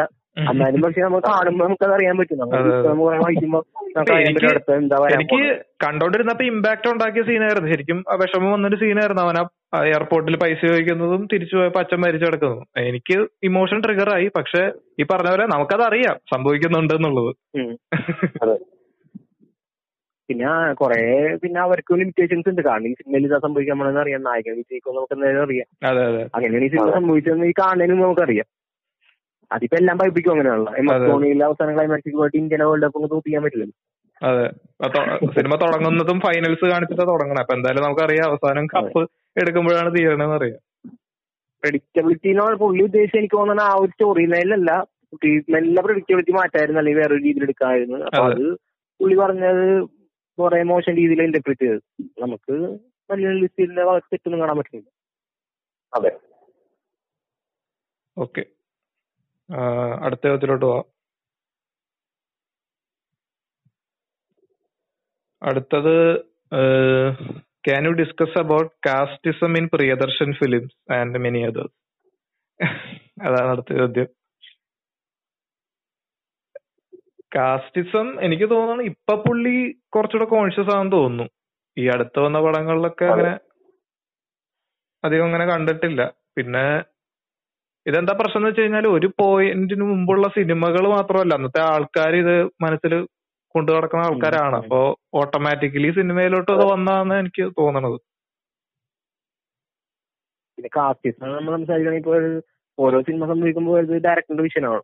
അപ്പൊ ഈ ഡയറക്ടറിന്റെ വിഷയം എന്ന് പറഞ്ഞാൽ പുള്ളി വളർന്നു വന്ന കാഴ്ച ചുറ്റുപാടും. പുള്ളിയുടെ ജീവിത സാഹചര്യങ്ങളും എല്ലാവരും ഇൻഫ്ലുവൻസ് ചെയ്തിട്ടുണ്ട്. അപ്പൊ പ്രിയദർശൻ വളർന്നു വന്നാൽ പ്രിയദർശൻ ഇന്ററാക്ട് ചെയ്ത ആൾക്കാര് അല്ലെങ്കിൽ ആ ഒരു ആ ഒരു കമ്മ്യൂണിറ്റിയിലുള്ള ആൾക്കാരായിരിക്കും പുള്ളിയുടെ കഥ എഴുതുന്നത്. പുള്ളിയുടെ തോട്ടിലും തന്നെ പുള്ളിയുടെ കഥ എഴുതുമ്പോ. അതെ അതെ അതിപ്പോ നമ്മൾ പറയണെങ്കിൽ എൽ ജെ പി സിനിമകളിൽ ഈ കുറെ ബാക്ക്ഗ്രൗണ്ട് പള്ളിയും ക്രിസ്ത്യൻ. ബാക്ക്ഗ്രൗണ്ട് അതിന്റെ കഥിപ്പ ഉണ്ടെന്ന് പറഞ്ഞാൽ അതാണ് ഈ ഒരു കാസ്റ്റിസം അല്ലല്ലോ. പ്രിയദർശന്റെ അതുകൊണ്ടാണ് കിളിച്ചുണ്ടമ്പാമ്പഴത്തെ വൃത്തികേടായിരിക്കുന്നത്. പുള്ളിക്ക് അറിയില്ല അങ്ങനെ ഒരു പ്രിമേസ് അറിയില്ല. പുള്ളി പിന്നെ അങ്ങനെ ചിന്തിച്ചിട്ട് എഴുതാൻ പറ്റുള്ളൂ. നമ്മൾ കംഫർട്ടബിൾ ആയിട്ടുള്ള ഒരു കാര്യം ഇപ്പൊ പ്രിയദർശൻ ചിലപ്പോ അല്ലാതെ ഇപ്പൊ ബാക്ക്വേർഡ് ആയിട്ടുള്ള കമ്മ്യൂണിറ്റി വന്നിരുന്നെങ്കിൽ ചിലപ്പോ അങ്ങനത്തെ ആ ഒരു സ്റ്റഡി ചെയ്തിട്ട് മറ്റേ കാഞ്ചീപുരം എന്ന് പറഞ്ഞ സിനിമയില്ല അത് ഇങ്ങനെ ഏതോ ഈ സാരി ഉണ്ടാക്കുന്ന പട്ട് സാരി ഉണ്ടാക്കുന്ന കമ്മ്യൂണിറ്റിയെ പറ്റി ഒരു പടമാണ്. ഞാൻ കണ്ടിട്ടില്ല അത് പക്ഷെ അത് ലോവർ കാസ്റ്റ് ആൾക്കാരാണ് അതിന്റെ പ്രൊട്ടഗണിസ്റ്റ് അപ്പൊ എനിക്ക് തോന്നുന്നത് ഓരോ പടങ്ങൾ മാറുന്തോറും അത് പുള്ളി മാറ്റുന്നുണ്ടായിരിക്കും. പിന്നെ എല്ലാരും പറയുന്നത് മറ്റേ അങ്ങനെ ഒരു cast ആ, മറ്റേ ചന്ദ്രലേഖയിലെ ഡയലോഗ് വെച്ചിട്ടാണ് പുള്ളി എപ്പോഴും കളിയാക്കണത്. മറ്റേ അന്തസ്സുള്ള വീട്ടിലെ നായരം എന്നുള്ളത്. പിന്നെ കുറെ അങ്ങനെ അജണ്ട വെച്ചിട്ട് കാര്യമില്ലല്ലോ. അത് വെച്ച് ഇപ്പൊ ഒരു കാസ്റ്റിലെ ക്യാരക്ടേഴ്സ് കൂടുതലായിട്ട് ഒരു സിനിമയിൽ ഉണ്ടെന്ന് പറഞ്ഞിട്ട് അതുകൊണ്ട് പുള്ളി പറയാൻ ഞാൻ അറിയത്തില്ല എന്നൊരു വൃത്തിയാണ് എനിക്ക് കുഴപ്പമില്ല. അല്ലാതെ ഇപ്പൊ മനഃപൂർവം മനഃപൂർവം ഒരു കമ്മ്യൂണിറ്റീനെ താഴ്ത്തി കെട്ടാൻ ഒരു സിനിമ കാരണമാണ്. അല്ലെങ്കിൽ അതിന് ഗ്ലോറിഫിക്കേഷൻ ഒന്നും നടന്നിട്ടില്ല. ആ ഒരു സീനിൽ. പറയണതെന്ന് വെച്ചാൽ അതിപ്പോ വേറൊരു എന്താ പറയാ ഇപ്പൊ നമ്മുടെ തട്ടത്തിൽ പറയത്തിൽ ആ സിനിമ പറഞ്ഞ സെറ്റേറായിട്ട് സർക്കാസ് വരുന്നു എന്നുള്ള രീതിയിൽ അപ്പൊ. പ്രിയദർശൻ ഉദ്ദേശിച്ച സർക്കാസ് വന്ന് അപ്പോഴും നമുക്ക് അങ്ങനെ ചിന്തിക്കാം. ആ ഡയലോഗിന് ഡയലോഗിനെ നിങ്ങൾ എന്ത് എടുക്കണം? മറ്റേ ഇതിൽ അന്തസ്സുള്ള വീട്ടിലെ നായർ ഡയലോഗിനെ എങ്ങനെ എടുക്കണം? രണ്ട് രീതിയിൽ എടുക്കാം. ഇപ്പൊ സർക്കാസ് പോയിട്ട് പുള്ളി ഉദ്ദേശിച്ചാണെന്ന് വിചാരിക്കാം അല്ലെങ്കിൽ പുള്ളി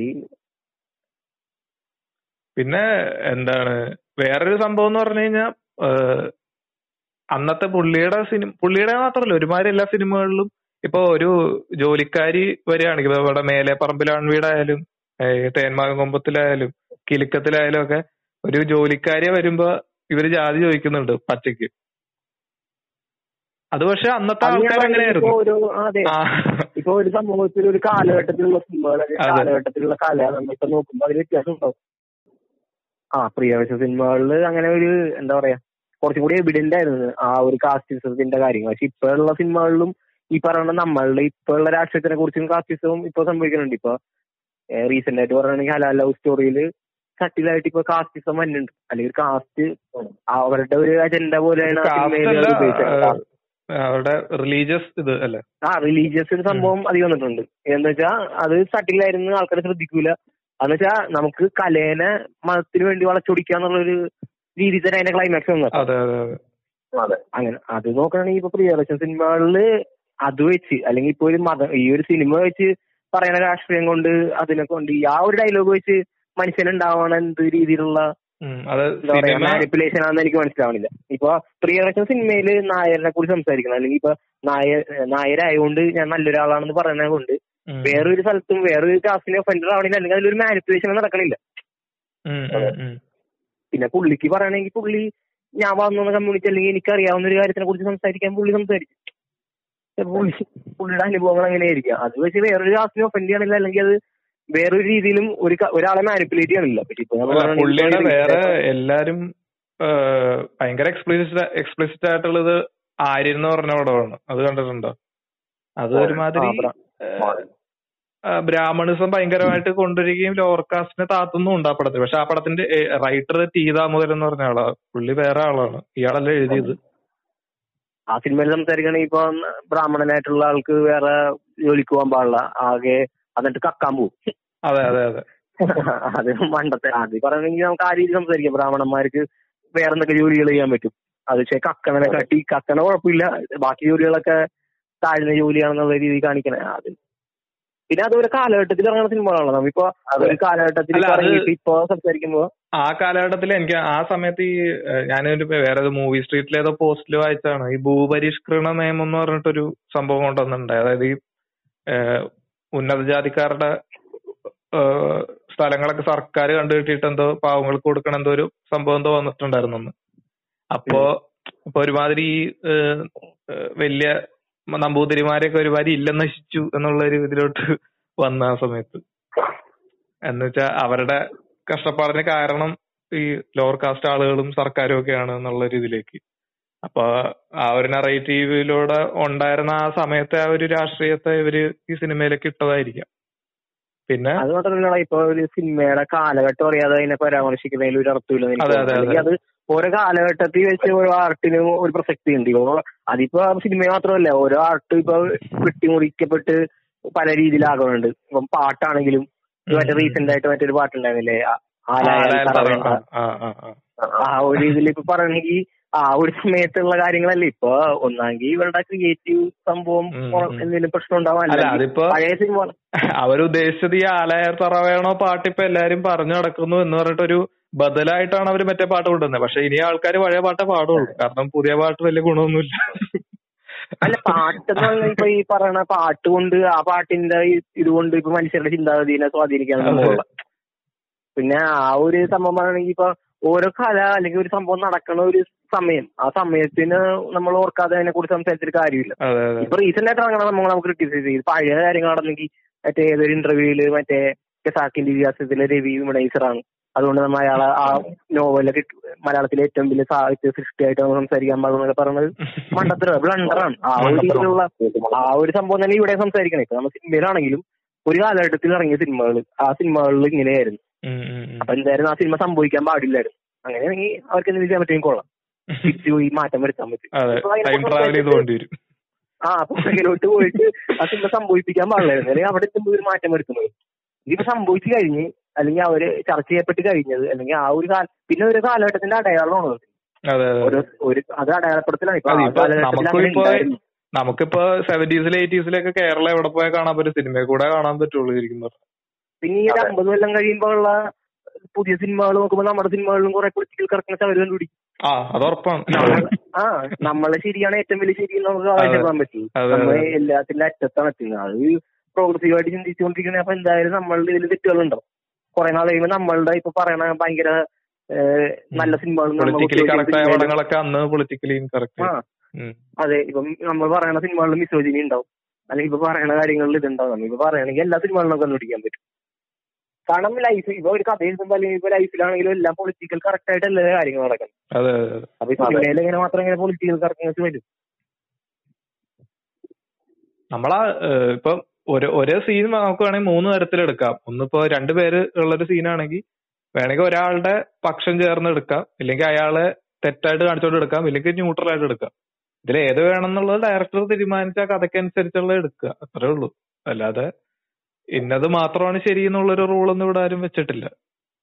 അല്ല ഡയറക്ടറിലേക്ക് ഒരു പടത്തിന്റെ ഒരു മോശം വശം കാണിക്കാൻ സമയം ആഗ്രഹമെങ്കിൽ അത് കാണിക്കുക ഒരാൾക്ക്. അതിനുള്ള സ്വാതന്ത്ര്യം എല്ലാരും ഇപ്പൊ ഈ നമ്മുടെ അർജുൻ റെഡ്ഡി വന്നപ്പോ എല്ലാരും ഡയറക്ടർ ഭയങ്കരമായിട്ട് ഇതാക്കിയപ്പോഴും പുള്ളി അതിൽ വിശ്വസിക്കുന്നുണ്ട്. അപ്പൊ പ്രശ്നമില്ല. അച്ഛൻ പുള്ളി ഇങ്ങനെ പാർട്ട്നേഴ്സ് തമ്മിൽ തല്ലാൻ തെറി വിളിക്കാന്നൊക്കെ ഉള്ളതിൽ വിശ്വസിക്കുന്ന ആളാണ് പേഴ്സണലി അപ്പൊ അതുകൊണ്ട് തന്നെ അയാൾ എടുക്കുന്ന പടം ഇങ്ങനെ ആവുള്ളൂ.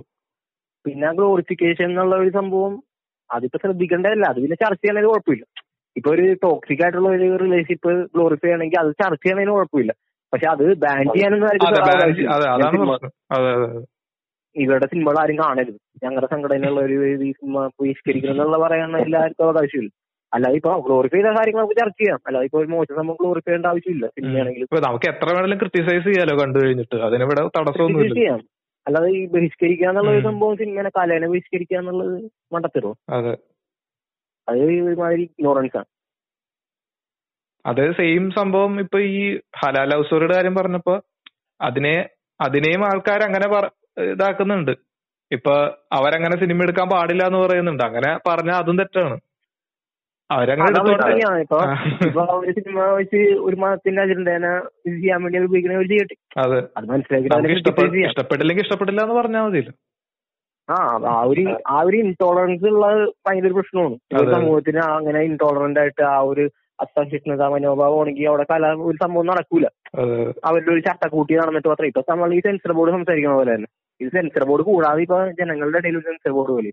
സെൻസർ. ബോർഡിന്റെ ആവശ്യമില്ല സത്യം പറഞ്ഞു അത് കൂടാതെ നമ്മുടെ അകത്തി പോയി വേറെ സെൻസർ ബോർഡ് ഉണ്ട്. ഇങ്ങനെ ഓരോ ആൾക്കാർ പടം ഇറങ്ങി കഴിഞ്ഞിട്ട്. എന്നോട് ചോദ്യം ഇതായിട്ട് ബന്ധപ്പെട്ടായിരുന്നു. ചോദ്യം തുടങ്ങിയത്? അസം പ്രിയദർശന്റെ സിനിമകളിൽ അടുത്ത ചോദ്യത്തിലേക്ക് പോകും എനിക്ക് തോന്നുന്നു പ്രിയദർശൻ ഇമ്പ്രൂവ് ആയിട്ടുണ്ട്. അയാൾ ഇനി അടുത്ത പടം ചെയ്യുമ്പോ ഇപ്പൊ മരക്കാരനകത്ത് ഉണ്ടെങ്കിൽ പറഞ്ഞ പോലെ നമുക്ക് ഡിസ്കസ് ചെയ്യാം. അതെ. അടുത്ത പോഡ്കാസ്റ്റ് ഇടാം ആ.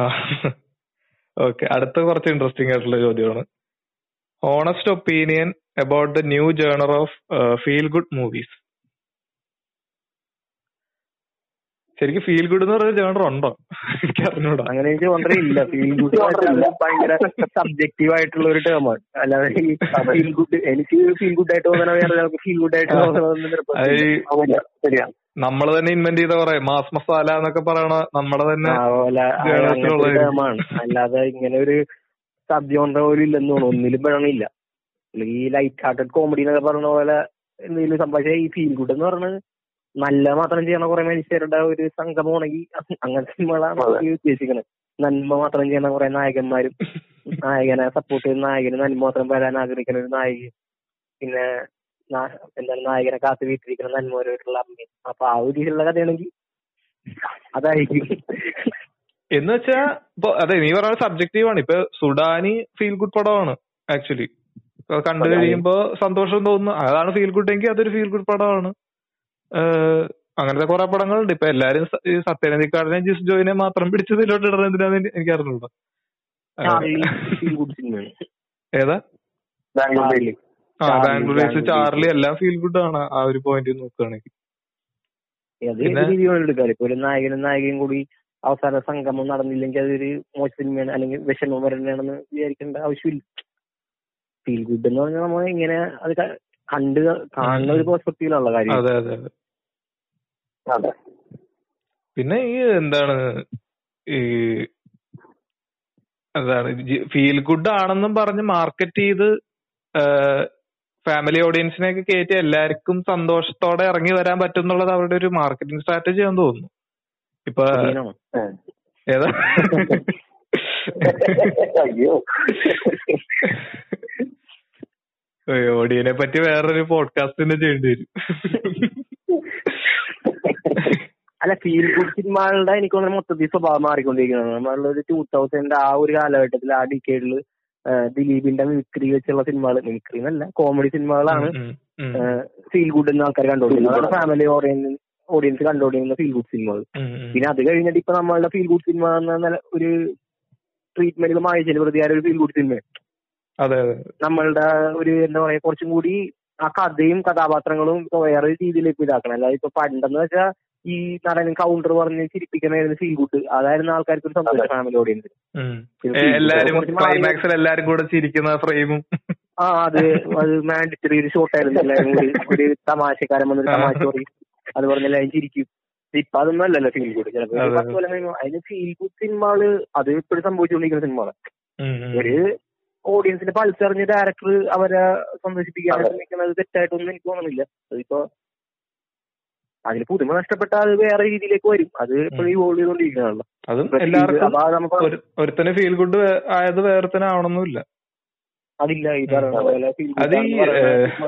നമ്മുടെ വിജയ് സൂപ്പർ പൗർണമി എന്ന് പറഞ്ഞ സിനിമയല്ലേ? അത്. ഒരു തെലുങ്ക് പടത്തിന്റെ റീമേക്ക് ആണ്. അപ്പൊ ഞാൻ തെലുങ്ക് ആ അത് തന്നെ. തെലുങ്ക് ഏഹ്, ഞാൻ അതിനകത്ത് മറ്റേ ആസിഫ് അലി ബിറ്റ് വെക്കുന്ന സീനില്ലേ? ഈ പടത്തിൽ പടം കണ്ടിട്ടുണ്ടെങ്കിൽ അതിനകത്ത് ആസിഫ് അലി പരീക്ഷയ്ക്ക്. ബിറ്റ് വെച്ചിട്ട് സിദ്ദിഖ് പൊക്കി അവനെ ഉപദേശിക്കുന്ന ഒരു സീനുണ്ട്. അപ്പൊ ഒറിജിനലിനകത്ത് പറഞ്ഞു കഴിഞ്ഞാൽ ബിറ്റ് വെച്ചിട്ട് അച്ഛൻ പിടിച്ചിട്ട് അച്ഛൻ ഒരുമാതിരി ബിറ്റ് വെച്ചെങ്കിലും എഴുതി ജയിക്കടാന്നാണ്. ഇതിനകത്ത് സിദ്ദിഖ് ഉടനെ ഫിലോസഫി തുടങ്ങണം അങ്ങനെ നീ കള്ളങ്ങളുടെ കൂമ്പാരം കൂട്ടിരുന്നു. അതാണ്. അത് ഒരു പരിധി കഴിഞ്ഞ് എല്ലാരും ഭയങ്കര നല്ലവരാക്കുമ്പോ നമുക്കൊരുമാതിരി ക്രിഞ്ചടിക്കും അത് ഭയങ്കര ആലോചിച്ച് പോകുന്നു നമുക്ക് വീട്ടു. സിനിമയല്ല അങ്ങനെ സീരിയലുകളിലാണ് ഞാൻ എല്ലാ സീരിയലിലും മലയാള സീരിയലുകൾ കുറെ അങ്ങനെ ഉണ്ടല്ലോ. ആ ഒരു രീതിയിൽ കുറെ പറഞ്ഞു മനസ്സിലാക്കി കൊടുക്കുന്ന എല്ലാം കാര്യം അതെ അതെ അതെ പിന്നെ ഈ ഡയലോഗുകൾ കുറെ വരുമ്പോഴും പ്രശ്നമാണ്. നമുക്ക് ഈ പറയുമ്പോ ഈ വിഷ്വൽ സ്റ്റോറി ടെല്ലിംഗ് അല്ലാണ്ട് ഇപ്പൊ എല്ലാ ഡയലോഗ് പറഞ്ഞു പറഞ്ഞു സിദ്ദിഖ് പറഞ്ഞ് വന്നിട്ട് ആ ഡയലോഗ് പറഞ്ഞ കാട്ടി കൂടുതലും കുറച്ചും കൂടി ഇതാക്കാൻ പറ്റുമോ അതൊക്കെ കുറെ ഡയലോഗ് വരുമ്പോൾ നമുക്ക് ഈ പറഞ്ഞ പോലെ ക്രിഞ്ച് പോലെ തോന്നുന്നു നമുക്ക് എന്താ ഉം, ഉം, ഉം. ആവശ്യമില്ലാതെ ഡയലോഗ് പറയുന്നത്. പിന്നെ ജിസ്റ്റോ സിനിമകൾ മാത്രമല്ല അല്ലാണ്ടും ഉണ്ട് ഇതുപോലെ സിനിമകളല്ല പുള്ളി മനഃപൂർവം അങ്ങനെ ചെയ്യുന്നതായിരിക്കൂലല്ലോ അല്ല ജിസ് ജോയ് എനിക്ക് തോന്നുന്നു സത്യനന്ദിക്കാടാന്ന് തോന്നുന്നു ഇതിന്റെ ഒരു ബ്രാൻഡ് അംബാസഡർ പണ്ട് തൊട്ടേ ഇത് തന്നെയാണ് ചെയ്- ചെയ്യുന്നത്. പുള്ളിയുടെ ഒരു ജോണർ തന്നെയാണ് ഇത് അതാണ് പിന്നെ ഞാൻ പ്രാവശ്യം ഞാൻ വലിയ മാറ്റമൊന്നും സംഭവിച്ചിട്ടില്ല. അധികം പുള്ളി മറ്റേ ആ ഈ വിനോദയാത്ര തന്നെ ഒന്ന് മാറ്റിയെടുത്താണ് ഞാൻ പ്രകാശ്. അല്ലാതെ വിനോദയാത്ര പുള്ളിയുടെ തന്നെ എന്തോരം പടങ്ങളുണ്ട് അങ്ങനെ. ആ ഒരു അലസനായി നടക്കുന്ന നായകൻ ആ ഒരു കോൺസെപ്റ്റ് എന്തോരും മോഹൻലാലിന്റെ സമയം തൊട്ടേ പുള്ളി ഉപയോഗിച്ചേക്കുന്നത് അതിപ്പോ ഈ പടത്തിൽ ഇപ്പൊ ആവശ്യം ഉണ്ടെന്നുള്ള സിനിമയും ഇതായിട്ട് ബന്ധപ്പെട്ടല്ല. അതും ഒരു രീതിയിലുള്ള ഈ ഫീൽ ഗുഡ് സംഭവം. അതെ അതെ അതെ. അതും ആ പഴയ കഥകൾ പുതിയ ഒരു പത്തനംതിക്കാട് ഗ്രാമങ്ങളിൽ എസ്റ്റാബ്ലിഷ് ചെയ്തൊരു കഥ. ഒരു ഫ്ലാറ്റിൽ കൊണ്ടുവന്ന് വെച്ചെന്നുള്ളൂ. എനിക്ക് തോന്നുന്നു അഞ്ജലി മേനോൻ നല്ലൊരു ഫീൽ ഗുഡ് ഡയറക്ടറാന്ന് തോന്നുന്നു. അതെ. അഞ്ജലി മേനോനാണ് മലയാളത്തിൽ ഏർപ്പെട്ട ഒരു ഹിന്ദി ഡയറക്ടർ അല്ലേ? അത് ഇനി ആൾക്കാർ പറഞ്ഞു ഫീൽ ഗുഡ് ഫീൽ ഗുഡ് ആണെന്ന് പറഞ്ഞു പറഞ്ഞു ഇനി ഓവർ ഓവറേറ്റഡ്. ആക്കായിരുന്നു മതി അതെ.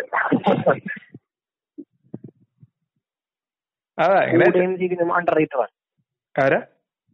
കൂടെ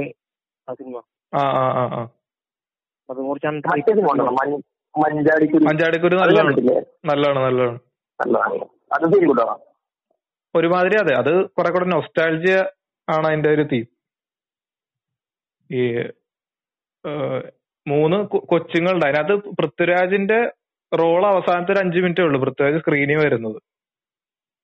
ബാക്കി ഫുൾ എന്ന് പറഞ്ഞാൽ പൃഥ്വിരാജും വേറെ രണ്ട് പിള്ളേരുടെയും കുട്ടിക്കാലം കാണിച്ചിട്ട് അവരുടെ പോയിന്റ് ഓഫ് വ്യൂ കൂടെ ഇപ്പൊ അപ്പൂപ്പൻ എന്തോ മരിക്കും. അങ്ങനെ എന്നിട്ട് ആ ചടങ്ങും അതുമായി ബന്ധപ്പെട്ട അവരുടെ ഒരു കുറച്ച് ദിവസങ്ങളും ഈ കൊച്ചുങ്ങളുടെ പോയിന്റ് ഓഫ് വ്യൂ കൂടെ കാണിക്കുന്നതാണ്. നല്ല രസമാണ്. നല്ല കാണാൻ നല്ല രസമുള്ള പടമായിരുന്നു അത്. അവസാനം എൻഡ് ചെയ്യിക്കുമ്പോഴും നമുക്ക് നമുക്ക് ഈ പറയുന്ന പോലെ ഈ ഫീൽ ഗുഡ് എന്ന് പറയുന്ന ഇമോഷൻ ട്രിഗർ ആവുന്നുണ്ട് ഇങ്ങനത്തെ നല്ല പടങ്ങൾ കാണുമ്പോഴേ. അവസാനം നമുക്ക് ആ ഒരു സന്തോഷം ജനുവനായി കിട്ടുന്നുണ്ട്. അപ്പൊ എന്താണ് അങ്ങനത്തെ പടങ്ങൾ ഉണ്ടാവുന്നതിന് യാതൊരു കുഴപ്പമില്ല അതങ്ങനെ ഏച്ചു കെട്ടി പോലെ ഇരിക്കുമ്പോഴത്തേക്കും നമുക്ക് ഈ പറയണ പോലെ അരോചകമായിട്ട് തോന്നും അത്രേ ഉള്ളൂ. അടുത്ത ചോദ്യത്തിലോട്ട് പോവാം. അടുത്തത് ദേവാസുരം ഇത് മൂന്ന് ചോദ്യങ്ങളോട് ഒറ്റ ഇതിൽ പറഞ്ഞിട്ടുണ്ട്. ഓരോന്നായിട്ട് വായിക്കാം. Devasuram the cult of Mollywood. ചോദ്യമാണോ statement ആണോ എന്ന് എനിക്ക് അറിഞ്ഞൂടാ. എന്താ അഭിപ്രായം ദേവാസുരം അത്യ- സിനിമ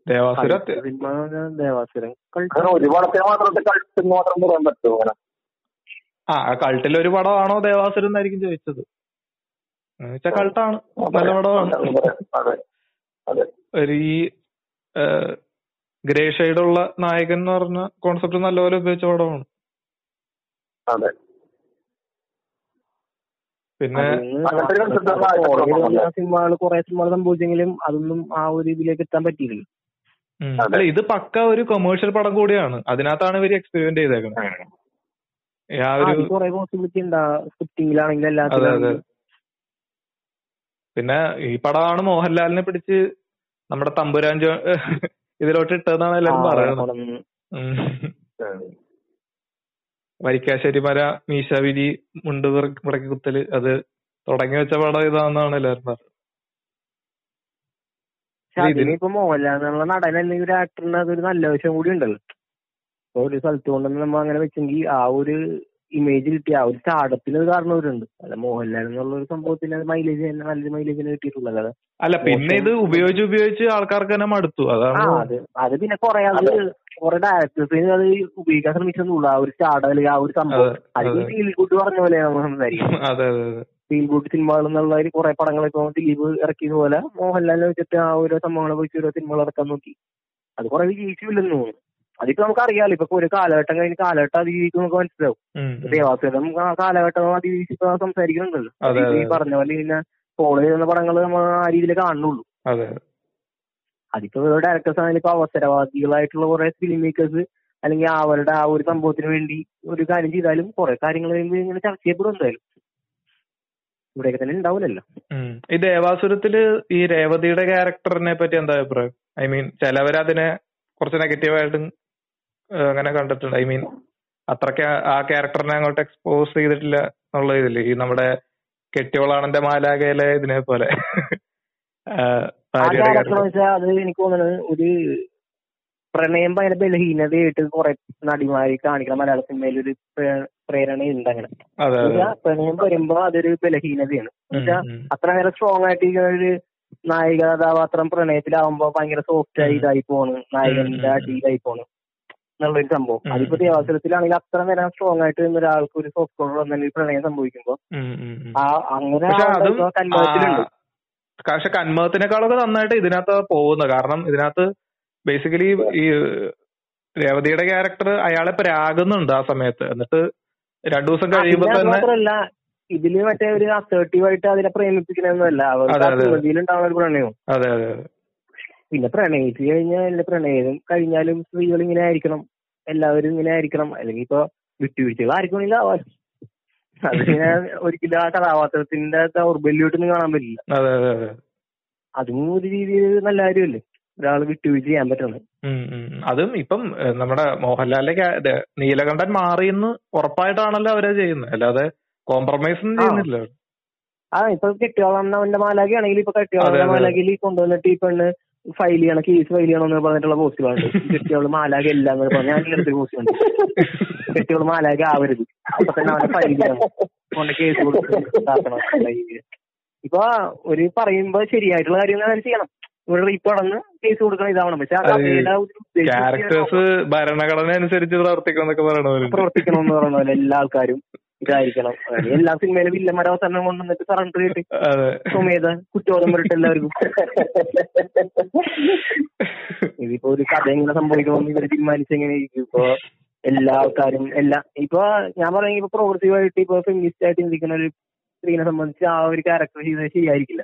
ഈ പെണ്ണെന്താ ഇങ്ങനെ? ഉം, അല്ലെങ്കിൽ ഈ പെണ്ണ് എന്താ അങ്ങനെ ചിന്തിക്കാനില്ല? എന്നെ പോലെ ചിന്തിക്കാനില്ല എന്താന്ന് വിചാരിക്കുന്നതിൽ എന്താ ഒരു ഉം. ലോജിക്കുള്ളത് പക്ഷെ ഈ കഥ നടക്കണ ഇടുക്കിയിലെ ഒരു കട്ടപ്പനയിലെ ഒരു സ്ഥലത്താ അല്ലാതെ ആ അതെ. ഇപ്പൊ നമ്മളുടെ ഇവിടെ നാട്ടിൽ നല്ല വിദ്യാഭ്യാസവും അല്ലെങ്കിൽ ആ രീതിയിൽ ഒരു എക്സ്പോഷർ ഉള്ള ഒരു പെൺകുട്ടി ഫെമിനിസ്റ്റ് ആയിട്ട് ചിന്തിക്കണം അല്ലെങ്കിൽ ഫെമിനിസം ആ ഒരു രീതിയിൽ ചിന്തിക്കുന്ന ഒരു കുട്ടിക്ക് ഇത് കാണുമ്പോൾ ചിലപ്പോ ഞാൻ ആലോചിച്ച് തോന്നുക ഈ പെണ്ണെന്ന് എന്നെ പോലെ ചിന്തിക്കാൻ അതെ, അങ്ങനെ അതെ. വീഡിയോ ചെയ്തിരിക്കുന്ന എന്ത്? ഇതാണല്ലോ ഒരു ഒരു കഥാപാത്രം എന്നെ പോലെ എന്തുകൊണ്ട് ചിന്തിച്ചുകൂടാ? എന്നാലും അവർ എവിടെ ഒരു പോയിന്റ് പോലും ആ മാരിറ്റൽ റേപ്പ് ആയാലും ഒന്നിനെ ഗ്ലോറിഫൈ ചെയ്യുന്നില്ലല്ലോ. എല്ലാം അതിന്റേതായ ആസിഫ് അലിയുടെ ഭാഗത്ത് ബ്ലെയിം ഉണ്ട് അവസാനം വരെ. പിന്നെ എന്താ പറയാ അയാൾ മാറി ഈ പറയുന്ന പോലെ ദേവാസുരത്തിന്റെ പോലെ തന്നെ അയാൾ മാറിന്ന് അയാളുടെ ഭാഗത്തുനിന്ന് ഇനി ഇങ്ങനെ ഒരു ആക്ട് ഉണ്ടാവില്ല എന്നുള്ള ഒരു ഉറപ്പ് കിട്ടിയപ്പോഴാണ് ഇത് പിന്നെ ആ ഒരു ആ ഒരു കുറവ് ഇപ്പൊ ഞാൻ പറയണെങ്കിൽ അതൊരു യു എ അല്ലെങ്കിൽ യു ആണെന്ന് പറഞ്ഞ സിനിമ അല്ലേ ക്ലിയർ ആയിട്ടുള്ള സിനിമയാണ് എല്ലാവരും കാണുന്ന ഒരു സിനിമയാണ് ഈ കെട്ടിയുള്ള പോലെ. അപ്പൊ ഇപ്പൊ. ഇത് അറിയാത്ത കുട്ടികൾ വരെയാണെങ്കിൽ അതൊരു ബോധവൽക്കരണമാണ് ആ സിനിമയിലൂടെ ശരിയാണ് ശരിയാണ്. അതെ. അതിപ്പോ എല്ലാവരും കാണാം. അതിപ്പോ ഒരു അടൽ സൊള്ളി മൂവി ആയിരുന്നെങ്കിൽ അതുകൊണ്ട് ഉദ്ദേശിച്ചില്ലെന്ന് പറയാം. പക്ഷെ ഇത് എല്ലാവരും കാണുന്ന ഒരു സിനിമയാണ് അപ്പൊ ഇത് ചർച്ച വിഷയവും എന്തായാലും ഒരു കുടുംബത്തിൽ. ഈ സിനിമ കാണുന്നത് ഇത്രയും എല്ലാവരും ചർച്ച ചെയ്യുന്ന ഒരു സിനിമയിൽ അപ്പൊ ഇതിനെ കുറിച്ച് വരുന്നത് നല്ല കാര്യമുള്ളൂ അല്ലാതെ. ഇതിലെവിടെയും ആ ഒരു റേപ്പിന്റെ കാര്യം അല്ലെങ്കിൽ അല്ല ഇപ്പൊ ഇതുകൊണ്ട് തന്നെ ഈ സിനിമയിൽ ഇങ്ങനെ സംഭവിച്ചു. ഇതിന് കേസ് ഫയൽ ചെയ്തത് കൊണ്ട് എന്താ ഗുണം ഉണ്ടാവണം അതെ. ഒരു കാര്യം നടന്നിട്ട് അതിനെ പിന്നെ നമ്മൾ ഭയങ്കരമായിട്ട് അങ്ങനെയല്ലല്ലോ. നമ്മ ഒരു കാര്യം നടക്കുമ്പോ അതിന്റെ സൊല്യൂഷൻ എങ്ങനെ നോക്കണ്ട്? ഉം. അതെ ഇവർ പറയുന്ന വെച്ചിട്ട് ഒറ്റ സൊല്യൂഷനേ ഉള്ളൂ. അത് വേർഫൈ ആണല്ലോ ആ ഗ്ലോറിഫൈ ചെയ്യണില്ല ആ പിന്നെ എന്തിനാണ് ഈ കേസ് ഫയൽ ചെയ്യണം? എനിക്ക് ദേവാസുരത്തിലാകെ എനിക്ക് ഒറ്റ ഒറ്റ പോയിന്റ് അത് ഇപ്പോഴും കാണുമ്പോൾ കുറച്ച് കല്ലുകടിയായിട്ട് തോന്നണ ഈ മറ്റേ നെടുപുളി വേണുവിന്റെ ഒക്കെ ഫാമിലി ജപ്തി ചെയ്യുമല്ല വീട് ജപ്തി ചെയ്ത് കഴിഞ്ഞിട്ട് അവർ ഏതൊരു ബന്ധുവിന്റെ വീട്ടിൽ പോകും അവിടുന്ന് നേരെ അവരുടെ അടുത്ത ചോയ്സ് എന്ന് പറയുന്ന ഈ നീലകണ്ഠന്റെ വീടാണ്. എന്നുവെച്ചാ അത് ഭയങ്കര നോർമൽ ആയിട്ടാണ് അവർ പോകുന്നത് അത്രയും ഫുൾ ഇത് ചെയ്ത ഒരാളുടെ വീട്ടിലോട്ട് അങ്ങനെ വേറെ വേറെ നിവൃത്തിയില്ലാതെ പോവാണെന്ന് പറയുന്നത് എനിക്ക് ഇച്ചിരി കൺവിൻസിങ് ആയില്ല. വേറൊരു പോയിന്റ് എനിക്ക് അങ്ങനെ തോന്നിയില്ല. പടത്ത് ബാക്കി എല്ലാ രീതിയിലും പെർഫെക്റ്റ് ആയിരുന്നു. അത് പക്ഷെ നമ്മൾ ഈ പറഞ്ഞ പോലെ അങ്ങനെ ഒരു ഇതില്ലല്ലോ. ആ ക്യാരക്ടറായിട്ട് ബന്ധപ്പെട്ട ഒരു പ്രശ്നം ചോദ്യം എന്തായിരുന്നു? ചോദ്യം ഇത്രേ ഉള്ളൂ. ദേവാസുരം കൾട്ടാണോ എന്നുള്ള ചോദ്യമേ ഉള്ളൂ. കൾട്ടാണ്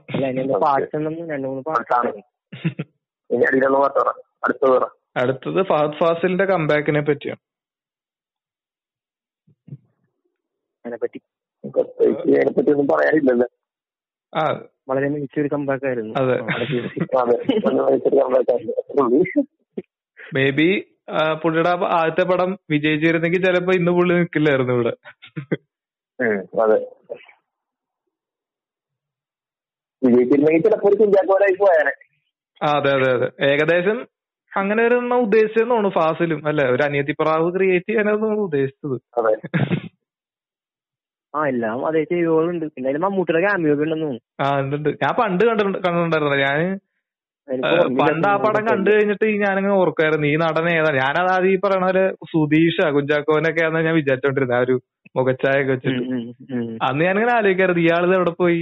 ഈ ഒരു പടത്തിലുള്ളല്ലോ ഉള്ളല്ലോ അത് പിന്നെ പിന്നെ കണ്ടിട്ടില്ലെന്നു ആ തമിഴെന്ന് തോന്നുന്നു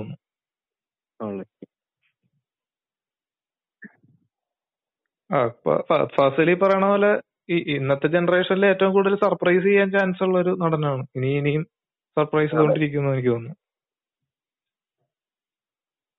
അടുത്തത് മറ്റേ ചോദ്യത്തിന് മൂന്നാൽ ഭാഗം അതേ ചോദ്യത്തിൽ തന്നെയാണ് ഇതും. ഇത്. അടുത്തത്. നമ്മൾ നേരത്തെ പറഞ്ഞ ഇത് തന്നെയാണ്. Mollywood or Mohanlal would? അത് എന്താ ഉദ്ദേശിച്ചതെന്ന് എനിക്കറിയില്ല. മേ ബി ഇവിടുത്തെ മോഹൻലാലാണ് ഇവിടുത്തെ വലിയ സ്റ്റാർ. അങ്ങനെയാണോ ഉദ്ദേശിച്ചത്? അത് അങ്ങനല്ല ഇപ്പൊ പറഞ്ഞെങ്കിൽ ഓരോ ആൾക്കാരുടെ പേഴ്സണൽ പ്രിഫറൻസ് പോലെ ഇരിക്കും. മോഹൻലാലിന് ഇഷ്ടമുള്ള ഒരു നടന് മോഹൻ മലയാള സിനിമ പറയുമ്പോൾ മോഹൻലാലായിരിക്കും ഏറ്റവും ആദ്യം മനസ്സിൽ തന്നെ സുരേഷ് ഗോപിനെ ഇഷ്ടമുള്ള ഒരു മനുഷ്യനെ സംബന്ധിച്ച് ഇപ്പൊ സുരേഷ് ഗോപി ഫുഡ് ആയിരിക്കും മനസ്സിലായില്ലേ അതിപ്പോ ഓരോ ആൾക്കാരുടെ പേഴ്സണൽ പ്രിഫറൻസ് ആണ് ചിലപ്പോ ഇത് വെച്ചായിരിക്കും കമേഴ്ഷ്യൽ ഇത് വെച്ചായിരിക്കും ചിലപ്പോ നോക്കുന്നത് ഇപ്പൊ ഏറ്റവും കൂടുതൽ ബോക്സ് ഓഫീസ് ഇമ്പാക്ട് ഉള്ള ഒരു നടൻ മോഹൻലാലാണെന്ന് തോന്നുന്നു എന്നാലും അങ്ങനെ അങ്ങനെ സംസാരിക്കുകയാണെങ്കിൽ ഇപ്പൊ തമിഴിൽ വിജയ് വിജയ് വിജയ് ഹിന്ദി അമീർ ഖാൻ. ഞങ്ങൾ അങ്ങനെ ഹോളിവുഡിനെ ആരെ കുറിച്ചായിരിക്കും പറയണത് ഹോളിവുഡിൽ അങ്ങനെ ഒരാളില്ലെന്ന് തോന്നുന്നുണ്ട്. അവഞ്ചേഴ്സ് ഉണ്ട്. മാർവൽ. Marvel Marvel. അല്ല ഇവിടെ ഞാൻ ഞാൻ ചിന്തിച്ചത് മോഹൻലാലിന്റെ എന്ന് പറഞ്ഞു കഴിഞ്ഞാൽ ഒരുമാതിരി പുള്ളിയുടെ ഏത് തൊട്ടിപ്പടത്തിന് ഇവിടെ ഒരു ഇനീഷ്യൽ ഓഡിയൻസ് ഉണ്ടെന്ന് തോന്നുന്നു. പക്ഷെ അതെ. അത് അത് ബിഗ് ബ്രദർ അതുപോലും ഇല്ലാണ്ടാക്കി.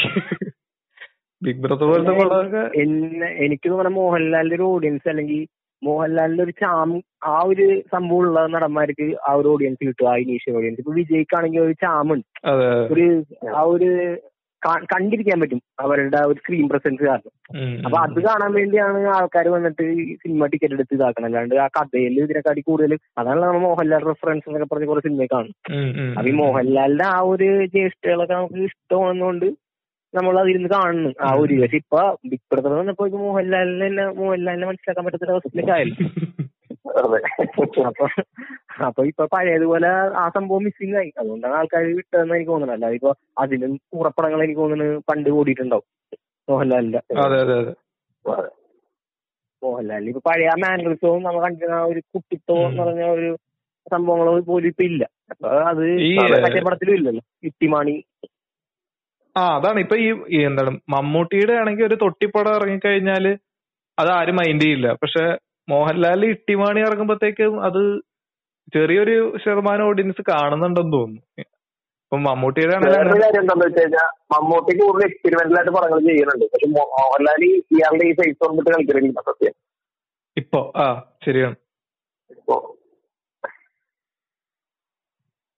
അത് എനിക്ക് തോന്നുന്നു മറ്റേ പിന്നെ പുലിമുരുകൻ കഴിഞ്ഞിട്ടായിരിക്കും. ഒരു ഒരു പീക്കിൽ ഒരു നടന്റെ ഒരു പീക്ക് സമയത്തായിരിക്കും കൂടുതൽ എക്സ്പീരിയൻസ് ചെയ്യാൻ പറ്റുന്നത് എനിക്ക് തോന്നുന്നു. അല്ലാണ്ട് ഇപ്പൊ ഒരു സിക്സ്റ്റീസ് ഈ പ്രായത്തിന്റെ ഒരു ഏജ് ലിമിറ്റ് അല്ലേ നടന്മാരുടെ പറഞ്ഞു ഇപ്പൊ നമ്മൾ ഏത് നടനെ നോക്കിയാലും ഒരു പ്രായപരിധി കഴിഞ്ഞിട്ട് അത്ര എക്സ്പെരിമെന്റൽ ആയിട്ടുള്ള നടന്മാരൊന്നും ഇപ്പൊ കമലഹാസൻ പോലും ഇല്ല. ഇപ്പൊ എല്ലാ പറയുന്ന നടന്മാരാണെങ്കിലും അവരുടെ പീക്കിൽ അവർക്ക് എത്ര എക്സ്പീരിയൻസ് ചെയ്യാൻ പറ്റും. പിന്നെ കുറെ ആകുമ്പോ ഇപ്പൊ അമിതാഭ് ബച്ചനാണെങ്കിലും ഒരു രീതിയിലുള്ള സിനിമകളാണ് ഇപ്പൊ ചെയ്യണം കുറച്ച് മെച്ചോർഡ് ആയിട്ടുള്ള അങ്ങനത്തെ ഒരു ക്യാരക്ടേഴ്സ് പുള്ളിയായാലും ചെയ്യണുള്ളൂ ഇപ്പൊ മോഹൻലാലിനെ സംബന്ധിച്ച് ഇപ്പൊ ഇപ്പൊ ഇൻഡസ്ട്രിയിൽ ഇതുപോലെ ഈ ഒരു ലെവലിൽ തന്നെ സസ്റ്റെയിൻ ചെയ്ത് പോകണമെങ്കിൽ ആ രീതിയിൽ തന്നെ ക്യാരക്ടേഴ്സ് ഉണ്ട് അല്ലാതെ മോഹൻലാൽ ഇപ്പൊ ഈ പറഞ്ഞ പോലെ പിന്നെ അത് മാത്രമല്ല മോഹൻലാൽ ഇപ്പൊ ഈ പറയണ ആൾക്കാർ തന്നെയാണെങ്കിലും മോഹൻലാൽ ഇപ്പൊ വേറെ ചില ഇപ്പൊ കുമ്പളങ്ങി നൈറ്റ്സ് അല്ലെങ്കിൽ ഇപ്പൊ ഏതെങ്കിലും നമ്മൾ പറഞ്ഞ നല്ല സിനിമകൾ കണ്ടാൽ ചിലപ്പോ കാണുന്നവർക്ക് ഇഷ്ടപ്പെടാത്ത ഒരു രീതിയിൽ വരാൻ സാധ്യതയുണ്ട്. അവിടെ ചാടോ അതിനൊരു പ്രശ്നമാവാൻ സാധ്യതയുണ്ട്.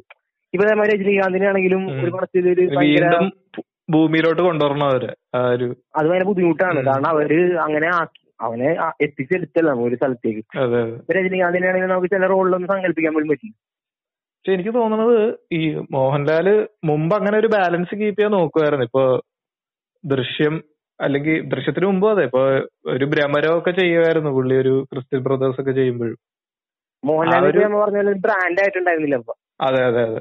അതെ. ഇപ്പൊ ഇപ്പൊ എനിക്ക് ഇപ്പൊ നമ്മളിപ്പോ പറയണെങ്കിൽ ഒരു അവാർഡ് ഷോക്ക് ആണെങ്കിലും മോഹൻലാൽ മമ്മൂട്ടിയിൽ ഒരു നടൻ വന്ന പോലെ ആയിരുന്നു മോഹൻലാൽ പക്ഷെ ഇപ്പൊ മോഹൻലാൽ വന്ന തന്നെ ഒരു പരിപാടി മാറി. ഒരു പരിപാടി ഓരോ ചാനലുകാരും മുതലെടുത്തോണ്ടിരിക്കുകയാണത്. അത് ഭയങ്കരമായിട്ട് ഊതി പെരുപ്പിച്ച് അത് ശരിക്കും നമ്മളുടെ സംസ്കാരം വരുന്നില്ല. മലയാളികൾ ഇപ്പൊ നമുക്ക് അങ്ങനെ ഒരു ഭയങ്കര ഒരു നടനോട് ഒരു ഭ്രമമൊന്നും ഇതുവരെ സംഭവിച്ചിട്ടില്ലെന്ന് എനിക്ക് തോന്നുന്നു. എല്ലാ കാലഘട്ടത്തിലും ഉണ്ടായിരുന്ന നടന്മാർ അത് രണ്ടും മൂന്നും പേരൊക്കെ ആയിരുന്നു. ഇപ്പൊ ജയൻ ഉണ്ടായിരുന്നപ്പോ ഇപ്പൊ സത്യനും പ്രേമനക്ഷീർ പ്രേം നസീർ അങ്ങനെ നടന്മാരുണ്ടായിരുന്നു അതായത് ഇപ്പൊ ഒരു ഒരു നടൻ മാത്രം ഇങ്ങനെ തമിഴ് ഇങ്ങനത്തെ ഒരു പരിപാടി ഒരു തമിഴ് സിനിമകളെ പോലെ ഇപ്പൊ ആലഭിഷേകം പോലത്തെ ഒരു സംഭവം നമുക്ക് ഉണ്ടായിരുന്നില്ലെന്ന് എനിക്ക് തോന്നുന്നു. ഇപ്പോഴാണ് സംഭവിക്കുന്നത് പിന്നെ. പുറകിലോട്ടാണ് നമ്മളുടെ ചിന്താഗതി പോകുന്നത് ഈ ഒരു താരാധന സംഭവം.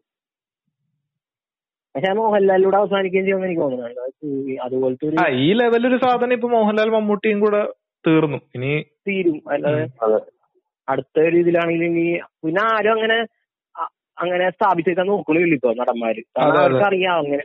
ഇങ്ങനെ ഒരു സ്റ്റാർ ആയി കഴിഞ്ഞാൽ നടൻ തീർന്നു. അതും.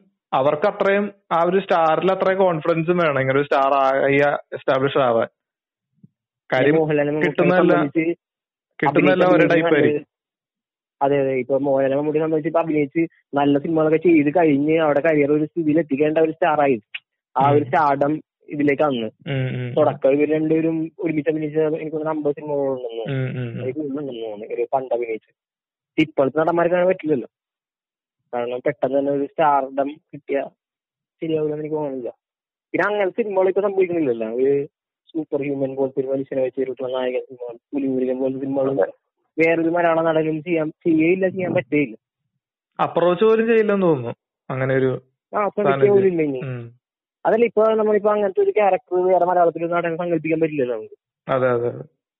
കാരണം അത്രയും വൃത്തിയായിട്ട് സ്ക്രിപ്റ്റ് അങ്ങനെ ആക്കി എടുക്കാൻ പറ്റണമെങ്കിൽ അങ്ങനത്തെ ഒരു നടൻ വേണം. പക്ഷെ ഇപ്പൊ പേഴ്സണലി എനിക്ക് പുള്ളിനെ ഒരു നല്ലൊരു ക്യാരക്ടർ ഓറിയന്റഡ് റോളിൽ കണ്ടാ കൊള്ളാന്നുണ്ട് അത് അതെ. ഒന്ന് രണ്ട് കാര്യങ്ങളാ. ഒന്ന് ഒരു സിക്സ്റ്റി അബവ് ഏജ് ഉള്ള നല്ല നടന്മാര് ഇന്ന് തീരെ ഇല്ല മലയാളത്തിൽ. ഇവർ മാത്രമേ ഉള്ളൂ. അപ്പൊ അതെ അത്തരത്തിലുള്ള റോളുകൾ വളരെ കുറവാണ്. ഇപ്പൊ എഴുത എഴുതുന്നത് തന്നെ കുറവാണ്.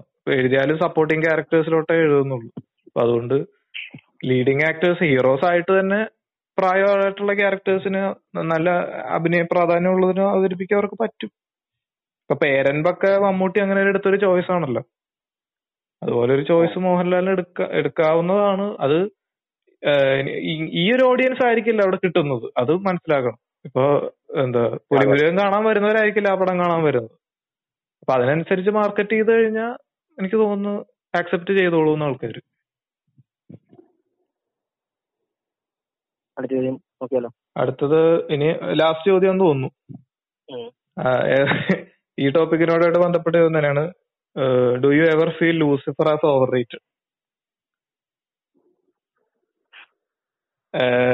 അത്ര ഓവർ റേറ്റഡ് ഒന്നും അല്ലെന്ന് തോന്നല്ലേ ഓവറേറ്റർ നമ്മൾ പറഞ്ഞ പോലെ തന്നെ ഈ ബാക്കി ഇൻഡസ്ട്രികളെ വെച്ച് നോക്കുമ്പോ അല്ലെങ്കിൽ ഇപ്പൊ എസ് പ്രോസ് ഇപ്പൊ എല്ലാ ഇൻഡസ്ട്രിയിലും നമ്മൾ നോക്കുമ്പോ എല്ലാം അത്രയും വലിയ ആർട്ടിസ്റ്റിക് സിനിമകൾ അല്ലെങ്കിൽ അത്രയും ക്വാളിറ്റിയുള്ള സിനിമകളായിരിക്കില്ല ഏറ്റവും കൂടുതൽ കളക്ഷൻ കിട്ടുന്നത്. അതെ. ഇപ്പൊ പറഞ്ഞ പോലെ തന്നെ നേരത്തെ സംസാരിച്ച പോലെ തന്നെ ഇമയോ വല്ല കളക്ഷൻ കിട്ടി മറ്റേ പ്രകാശ പോലെ ഇമയോ കിട്ടൂലല്ലോ. അങ്ങനെ പറഞ്ഞ പോലെ തന്നെയാണ് ഈ കാര്യം.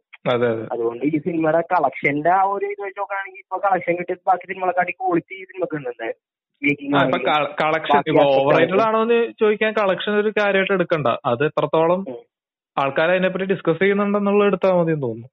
അങ്ങനെ നോക്കുമ്പോ ലൂസിഫറിന് ആവശ്യമുള്ള പ്രൈസ് കിട്ടിയിട്ടേ ഉള്ളൂ. അല്ലാതെ ഭയങ്കര പ്രൈസ് ആ അതിലേക്ക് ഭയങ്കര ഒരു നമ്മിപ്പോ നമ്മളിപ്പോ ഈ ജെല്ലിക്കെട്ട് മൂത്തോണൊക്കെ ഡിസ്കസ് ചെയ്യുന്ന രീതിയിലൊന്നും ആരും ജെല്ലിക്കെട്ട് യൂസ് കാണില്ല. അതെ. പിന്നെ ഒരു കോമൺ ഓഡിയൻസിനെ വെച്ച് നോക്കുമ്പോൾ ആ സിനിമ അവരെ രസിപ്പിച്ചെന്ന് വെച്ചാൽ അതിൽ മോഹൻലാലിന് ഒരു ഫാക്ടർ വലുതായിട്ട് തന്നെ മുഴച്ചിരിക്കുന്നുണ്ട്. അത് വെച്ച് തന്നെ അവർ മാർക്കറ്റ് ചെയ്യുന്നുണ്ട് അത് പറഞ്ഞിട്ടൊക്കെ തന്നെ ആൾക്കാർ ഇതാക്കിയിട്ടുള്ളൂ. അല്ല അതിന്റെ സിനിമാറ്റിക് ആസ്പെക്ടും പിന്നെ ഈ ലുമിനാറ്റി എന്നൊക്കെ പറഞ്ഞിട്ട് ആരും അതിനെ ആഘോഷിക്കണമെന്നില്ല അത് പിന്നെ കുറച്ച് പേര് എനിക്ക് തോന്നുന്നത് ഈ സെക്കൻഡ് പാർട്ട് എനിക്ക് തോന്നുന്നു കുറച്ചും കൂടെ നന്നാക്കി എടുക്കാൻ അവർക്ക് പറ്റും. അവരതിനെ ശ്രമിക്കുമെന്ന് എനിക്ക് അറിഞ്ഞൂടാ കുറച്ചും കൂടെ ആ ഒരു കാരണം ഫസ്റ്റ് പാർട്ടിൽ ആ പേടി അവർക്ക് ഇതിൽ വേണ്ടല്ലോ. ഫസ്റ്റ് പാർട്ട് ഒരു പക്ക ഇൻട്രൊഡക്ഷൻ ആയിട്ട് വെച്ചിട്ട് സെക്കൻഡ് പാർട്ടിൽ എന്താണോ ഇതിനകത്ത് ഇൻകംപ്ലീറ്റ് ആക്കി വിട്ടത് ഇന്റൻസ് ആയിട്ട് ഇനി ഉള്ളത് അത് അവർക്ക് ഫസ്റ്റ് ഫസ്റ്റ് പാർട്ടി ഒന്നും പറയണില്ല ആ സിനിമയിൽ ഒന്നുമില്ല. ഭയങ്കര ദുരൂഹതയാണ്. ആകെ മൊത്തം ദുരൂഹതയാണ്. ആ ഒന്നുമില്ലാത്തൊരു സിനിമ ഒരു മോഹൻലാൽ എന്നുള്ള നടനുള്ളതുകൊണ്ട് മാത്രം ഫുൾ ഓഫ് ചെയ്യാൻ പറ്റിയ സിനിമ മാത്രം അല്ലാണ്ട് അതിലൊന്നും പറയണില്ല. അതെ. അവസാനം ബോംബെ കാണിക്കുന്നുണ്ട് അവിടെ പോകുന്നുണ്ട് ഇവിടെ പോകുന്നുണ്ട് ബോംബെ റഷ്യ പോകുന്നുണ്ട് സിനിമ പല ഇതിലായിട്ട് പോയി ഇതാവുന്നുണ്ട് തുടക്കം മുതൽ അവസാനം വരെ അതിലൊന്നും സംഭവിക്കണമെന്നില്ല പിന്നെ മേക്കിംഗ് കണ്ടിരിക്കാന്നുള്ള രീതിയിൽ മൂന്ന് മണിക്കൂറുണ്ട് പടം പക്ഷെ സാധാരണ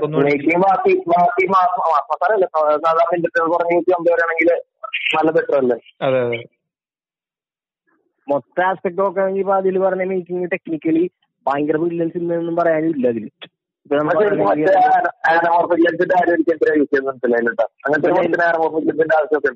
ആനമോർഫിക് ലെൻസും പിന്നെ ആസ്പെക്ട് റേഷ്യോ വൈഡ് ആക്കിയിട്ടുണ്ട്. അത് ശരിക്കും എപ്പിക് ഫീൽ വരാൻ വേണ്ടി നമ്മ ഇപ്പൊ അല്ലെങ്കിൽ അങ്ങനത്തെ ഒരു ഫീൽ. വരണ്ടാണ് സ്ക്രീനിൽ കാണുമ്പോൾ കുറച്ചുകൂടെ വലിപ്പം തോന്നാൻ വേണ്ടി ആ ഈ ultra wide shot ultra wide shot വരുമ്പോ അത് ഭയങ്കര പിക്ക് ആയിട്ട് തോന്നാൻ വേണ്ടിയാണ് ശരിക്കും ആ ആസ്പെക്ട് റേഷ്യോ ഉപയോഗിക്കും.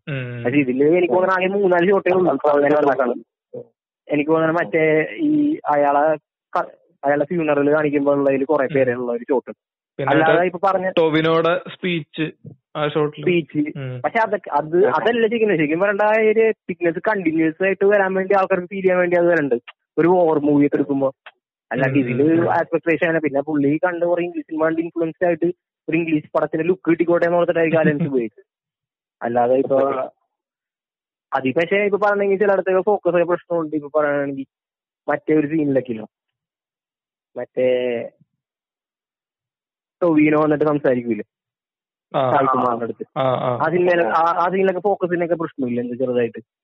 പിന്നെ എനിക്ക് തോന്നുന്നു കുറെ വൈറ്റ് വൈറ്റ് വന്നക്കൊണ്ട് കുറെ പ്രശ്നങ്ങളുണ്ട്. ഈ കുറെ വൈറ്റ് ഡ്രസ് ഉള്ള ആൾക്കാർ വന്ന ഈ ലെൻസ് ഉപയോഗിച്ചാൽ കുറെ പ്രശ്നം വന്നിട്ടുണ്ട്. അയ്യോ വൈറ്റ് കുറെ വന്നേക്കണോണ്ടാന്ന് തോന്നുന്നു. അയാൾ ഇങ്ങനെ ഒരു ചോയ്സ് എടുത്തത്. ഈ എന്താണ് ആസ്പിറേഷയുടെ കാര്യം. ഇപ്പൊ. ജാഥയൊക്കെ കാണിക്കുമ്പോ അത്രയും ആൾക്കാരെയൊക്കെ കാണിക്കാൻ വേണ്ടിയിട്ടുള്ള ഒരു ഇതാണെന്ന് തോന്നുന്നു. ഒരു ടെക്നിക്കലി കുറെ സംഭവങ്ങൾ ഇപ്പൊ ഞാൻ പറഞ്ഞ ഈ ചില സീനുകളൊക്കെ വെറുതെ ഈ ജാഥ വരുമ്പോ മോഹൻലാൽ നടന്നു വരുമ്പോ കുറെ സംഭവം ആൾക്കാർ സൈഡിൽ വന്ന് ഇങ്ങനെ നടന്നു വരുന്നു. അതൊക്കെ കൊല്ലങ്ങളായിട്ടുള്ള മുതൽ പ്രേറ്റ ഒന്നാമ മുതലുള്ള സീൻസ് തന്നെ. പിന്നെ ഈ പറഞ്ഞ ഫോക്കസ് ഫുള്ളൊക്കെ കുറച്ച് സ്ഥലത്ത് ഉപയോഗിച്ചിട്ടുണ്ടെന്നുള്ള അല്ലാണ്ട് ടെക്നിക്കലി ഇപ്പൊ പറഞ്ഞ പോലെ ഭയങ്കര ബ്രില്യന്റ് ആയിട്ടുള്ള ഒരു മേക്കിംഗ് ഒന്നും ഇല്ല ഇതിൽ. പക്ഷെ ഈ എന്താ നമുക്കൊരു ഫ്രഷ് അനുഭവമായിരുന്നു. ഇപ്പൊ നമ്മളൊരു രാഷ്ട്രീയ. രാഷ്ട്രീയ സിനിമ എന്ന് ഇപ്പൊ രാമലീലയൊക്കെ കാണുന്ന പോലെ ഒന്നും അല്ല നമ്മൾ ലൂസിഫർ കാണുന്നത് കാണാൻ കുറെ. കുറെ കൂടെ ഒരു എപ്പിക് ഫീൽ ഉണ്ടായിരുന്നു. ആ എസ്തെറ്റിക്കലി കുറച്ചും കൂടി ഇതായി എന്നുള്ളൂ. പക്ഷെ അത് പറയണ അത്രയും മേക്കിംഗ് ബ്രില്യൻസ് ഒന്നും ഇല്ല. ടെക്നിക്കൽ ബ്രില്യൻസ് ഒന്നും അങ്ങനെ പറയാൻ മാത്രം ഒന്നും ഇല്ല പറയണത് ആ രീതി പറയണെങ്കിൽ വേണമെങ്കിൽ ഓറിയേറ്റർ ആണെന്ന് പറയാം. അല്ലാതെ ആസ് എ ഹോളല്ല ഇങ്ങനെ ഇവർ പറയണ അനുസരിച്ച് ഇപ്പൊ ഈ സിനിമ മലയാള സിനിമ വേറൊരു നിലവാരത്തിലേക്ക് എത്തി എന്ന് പറയുകയാണെങ്കിൽ ഇപ്പൊ ജെല്ലിക്കെട്ട് മൂത്തോല കണ്ടിട്ട് നമുക്ക് ഇത് കാണണമെങ്കിൽ ഒന്നുമല്ല. ഇപ്പോൾ ആ ഇത് പുതുമയായിട്ട് ഇപ്പൊ ഒരു- ഷോട്ട് അല്ലെങ്കിൽ നമുക്കിപ്പോ ഒരു സീക്വൻസ് നമ്മൾ കണ്ടിട്ട് ആ ഇത് കൊള്ളാം. നമ്മൾ ഇത് ആദ്യമായിട്ട് കാണുകയാണെങ്കിൽ സിനിമയിലെ സീൻസ് നമുക്ക് ഒരു ഷോട്ടിന് തോന്നുന്നു എനിക്ക് ഉം. എല്ലാ സീനും നമ്മൾ കണ്ടുകൊടുത്താണ് പക്ഷെ അത് ക്വാളിറ്റി ഉണ്ട്. ഉം. അത് അതിനനുസരിച്ച് ബഡ്ജറ്റ് ഉള്ളതുകൊണ്ടായിരിക്കും പിന്നെ ഏറെ ചർച്ച ചെയ്ത് കാരണം ഈ പടത്തിൽ ഇല്ലുമിനാറ്റിയുടെ ഇതാണ് അതിനെപ്പറ്റി എന്താ അഭിപ്രായം? അത് നമ്മൾ ആദ്യകാര്യം ചർച്ച ചെയ്യാത്തൊരു കാര്യമാണത്. പക്ഷെ അത് ഇവർ ഇതിനകത്ത് തീരെ ചർച്ച ചെയ്തിട്ടില്ല. സെക്കൻഡ് പാർട്ടിൽ അവരെന്താ ചെയ്യണമെന്ന് നോക്കുക എന്നിട്ടേ പറയാൻ പറ്റുള്ളൂ എന്ന് തോന്നുന്നു. ഇവർ പിന്നെ സിനിമയിൽ ഈ ആവശ്യമില്ലാതെ ഈ പ്രിറ്റൻഡ് ചെയ്യണ പോലത്തെ ഒരു സംഭവം ഉണ്ടല്ലോ. സംഭവങ്ങൾ.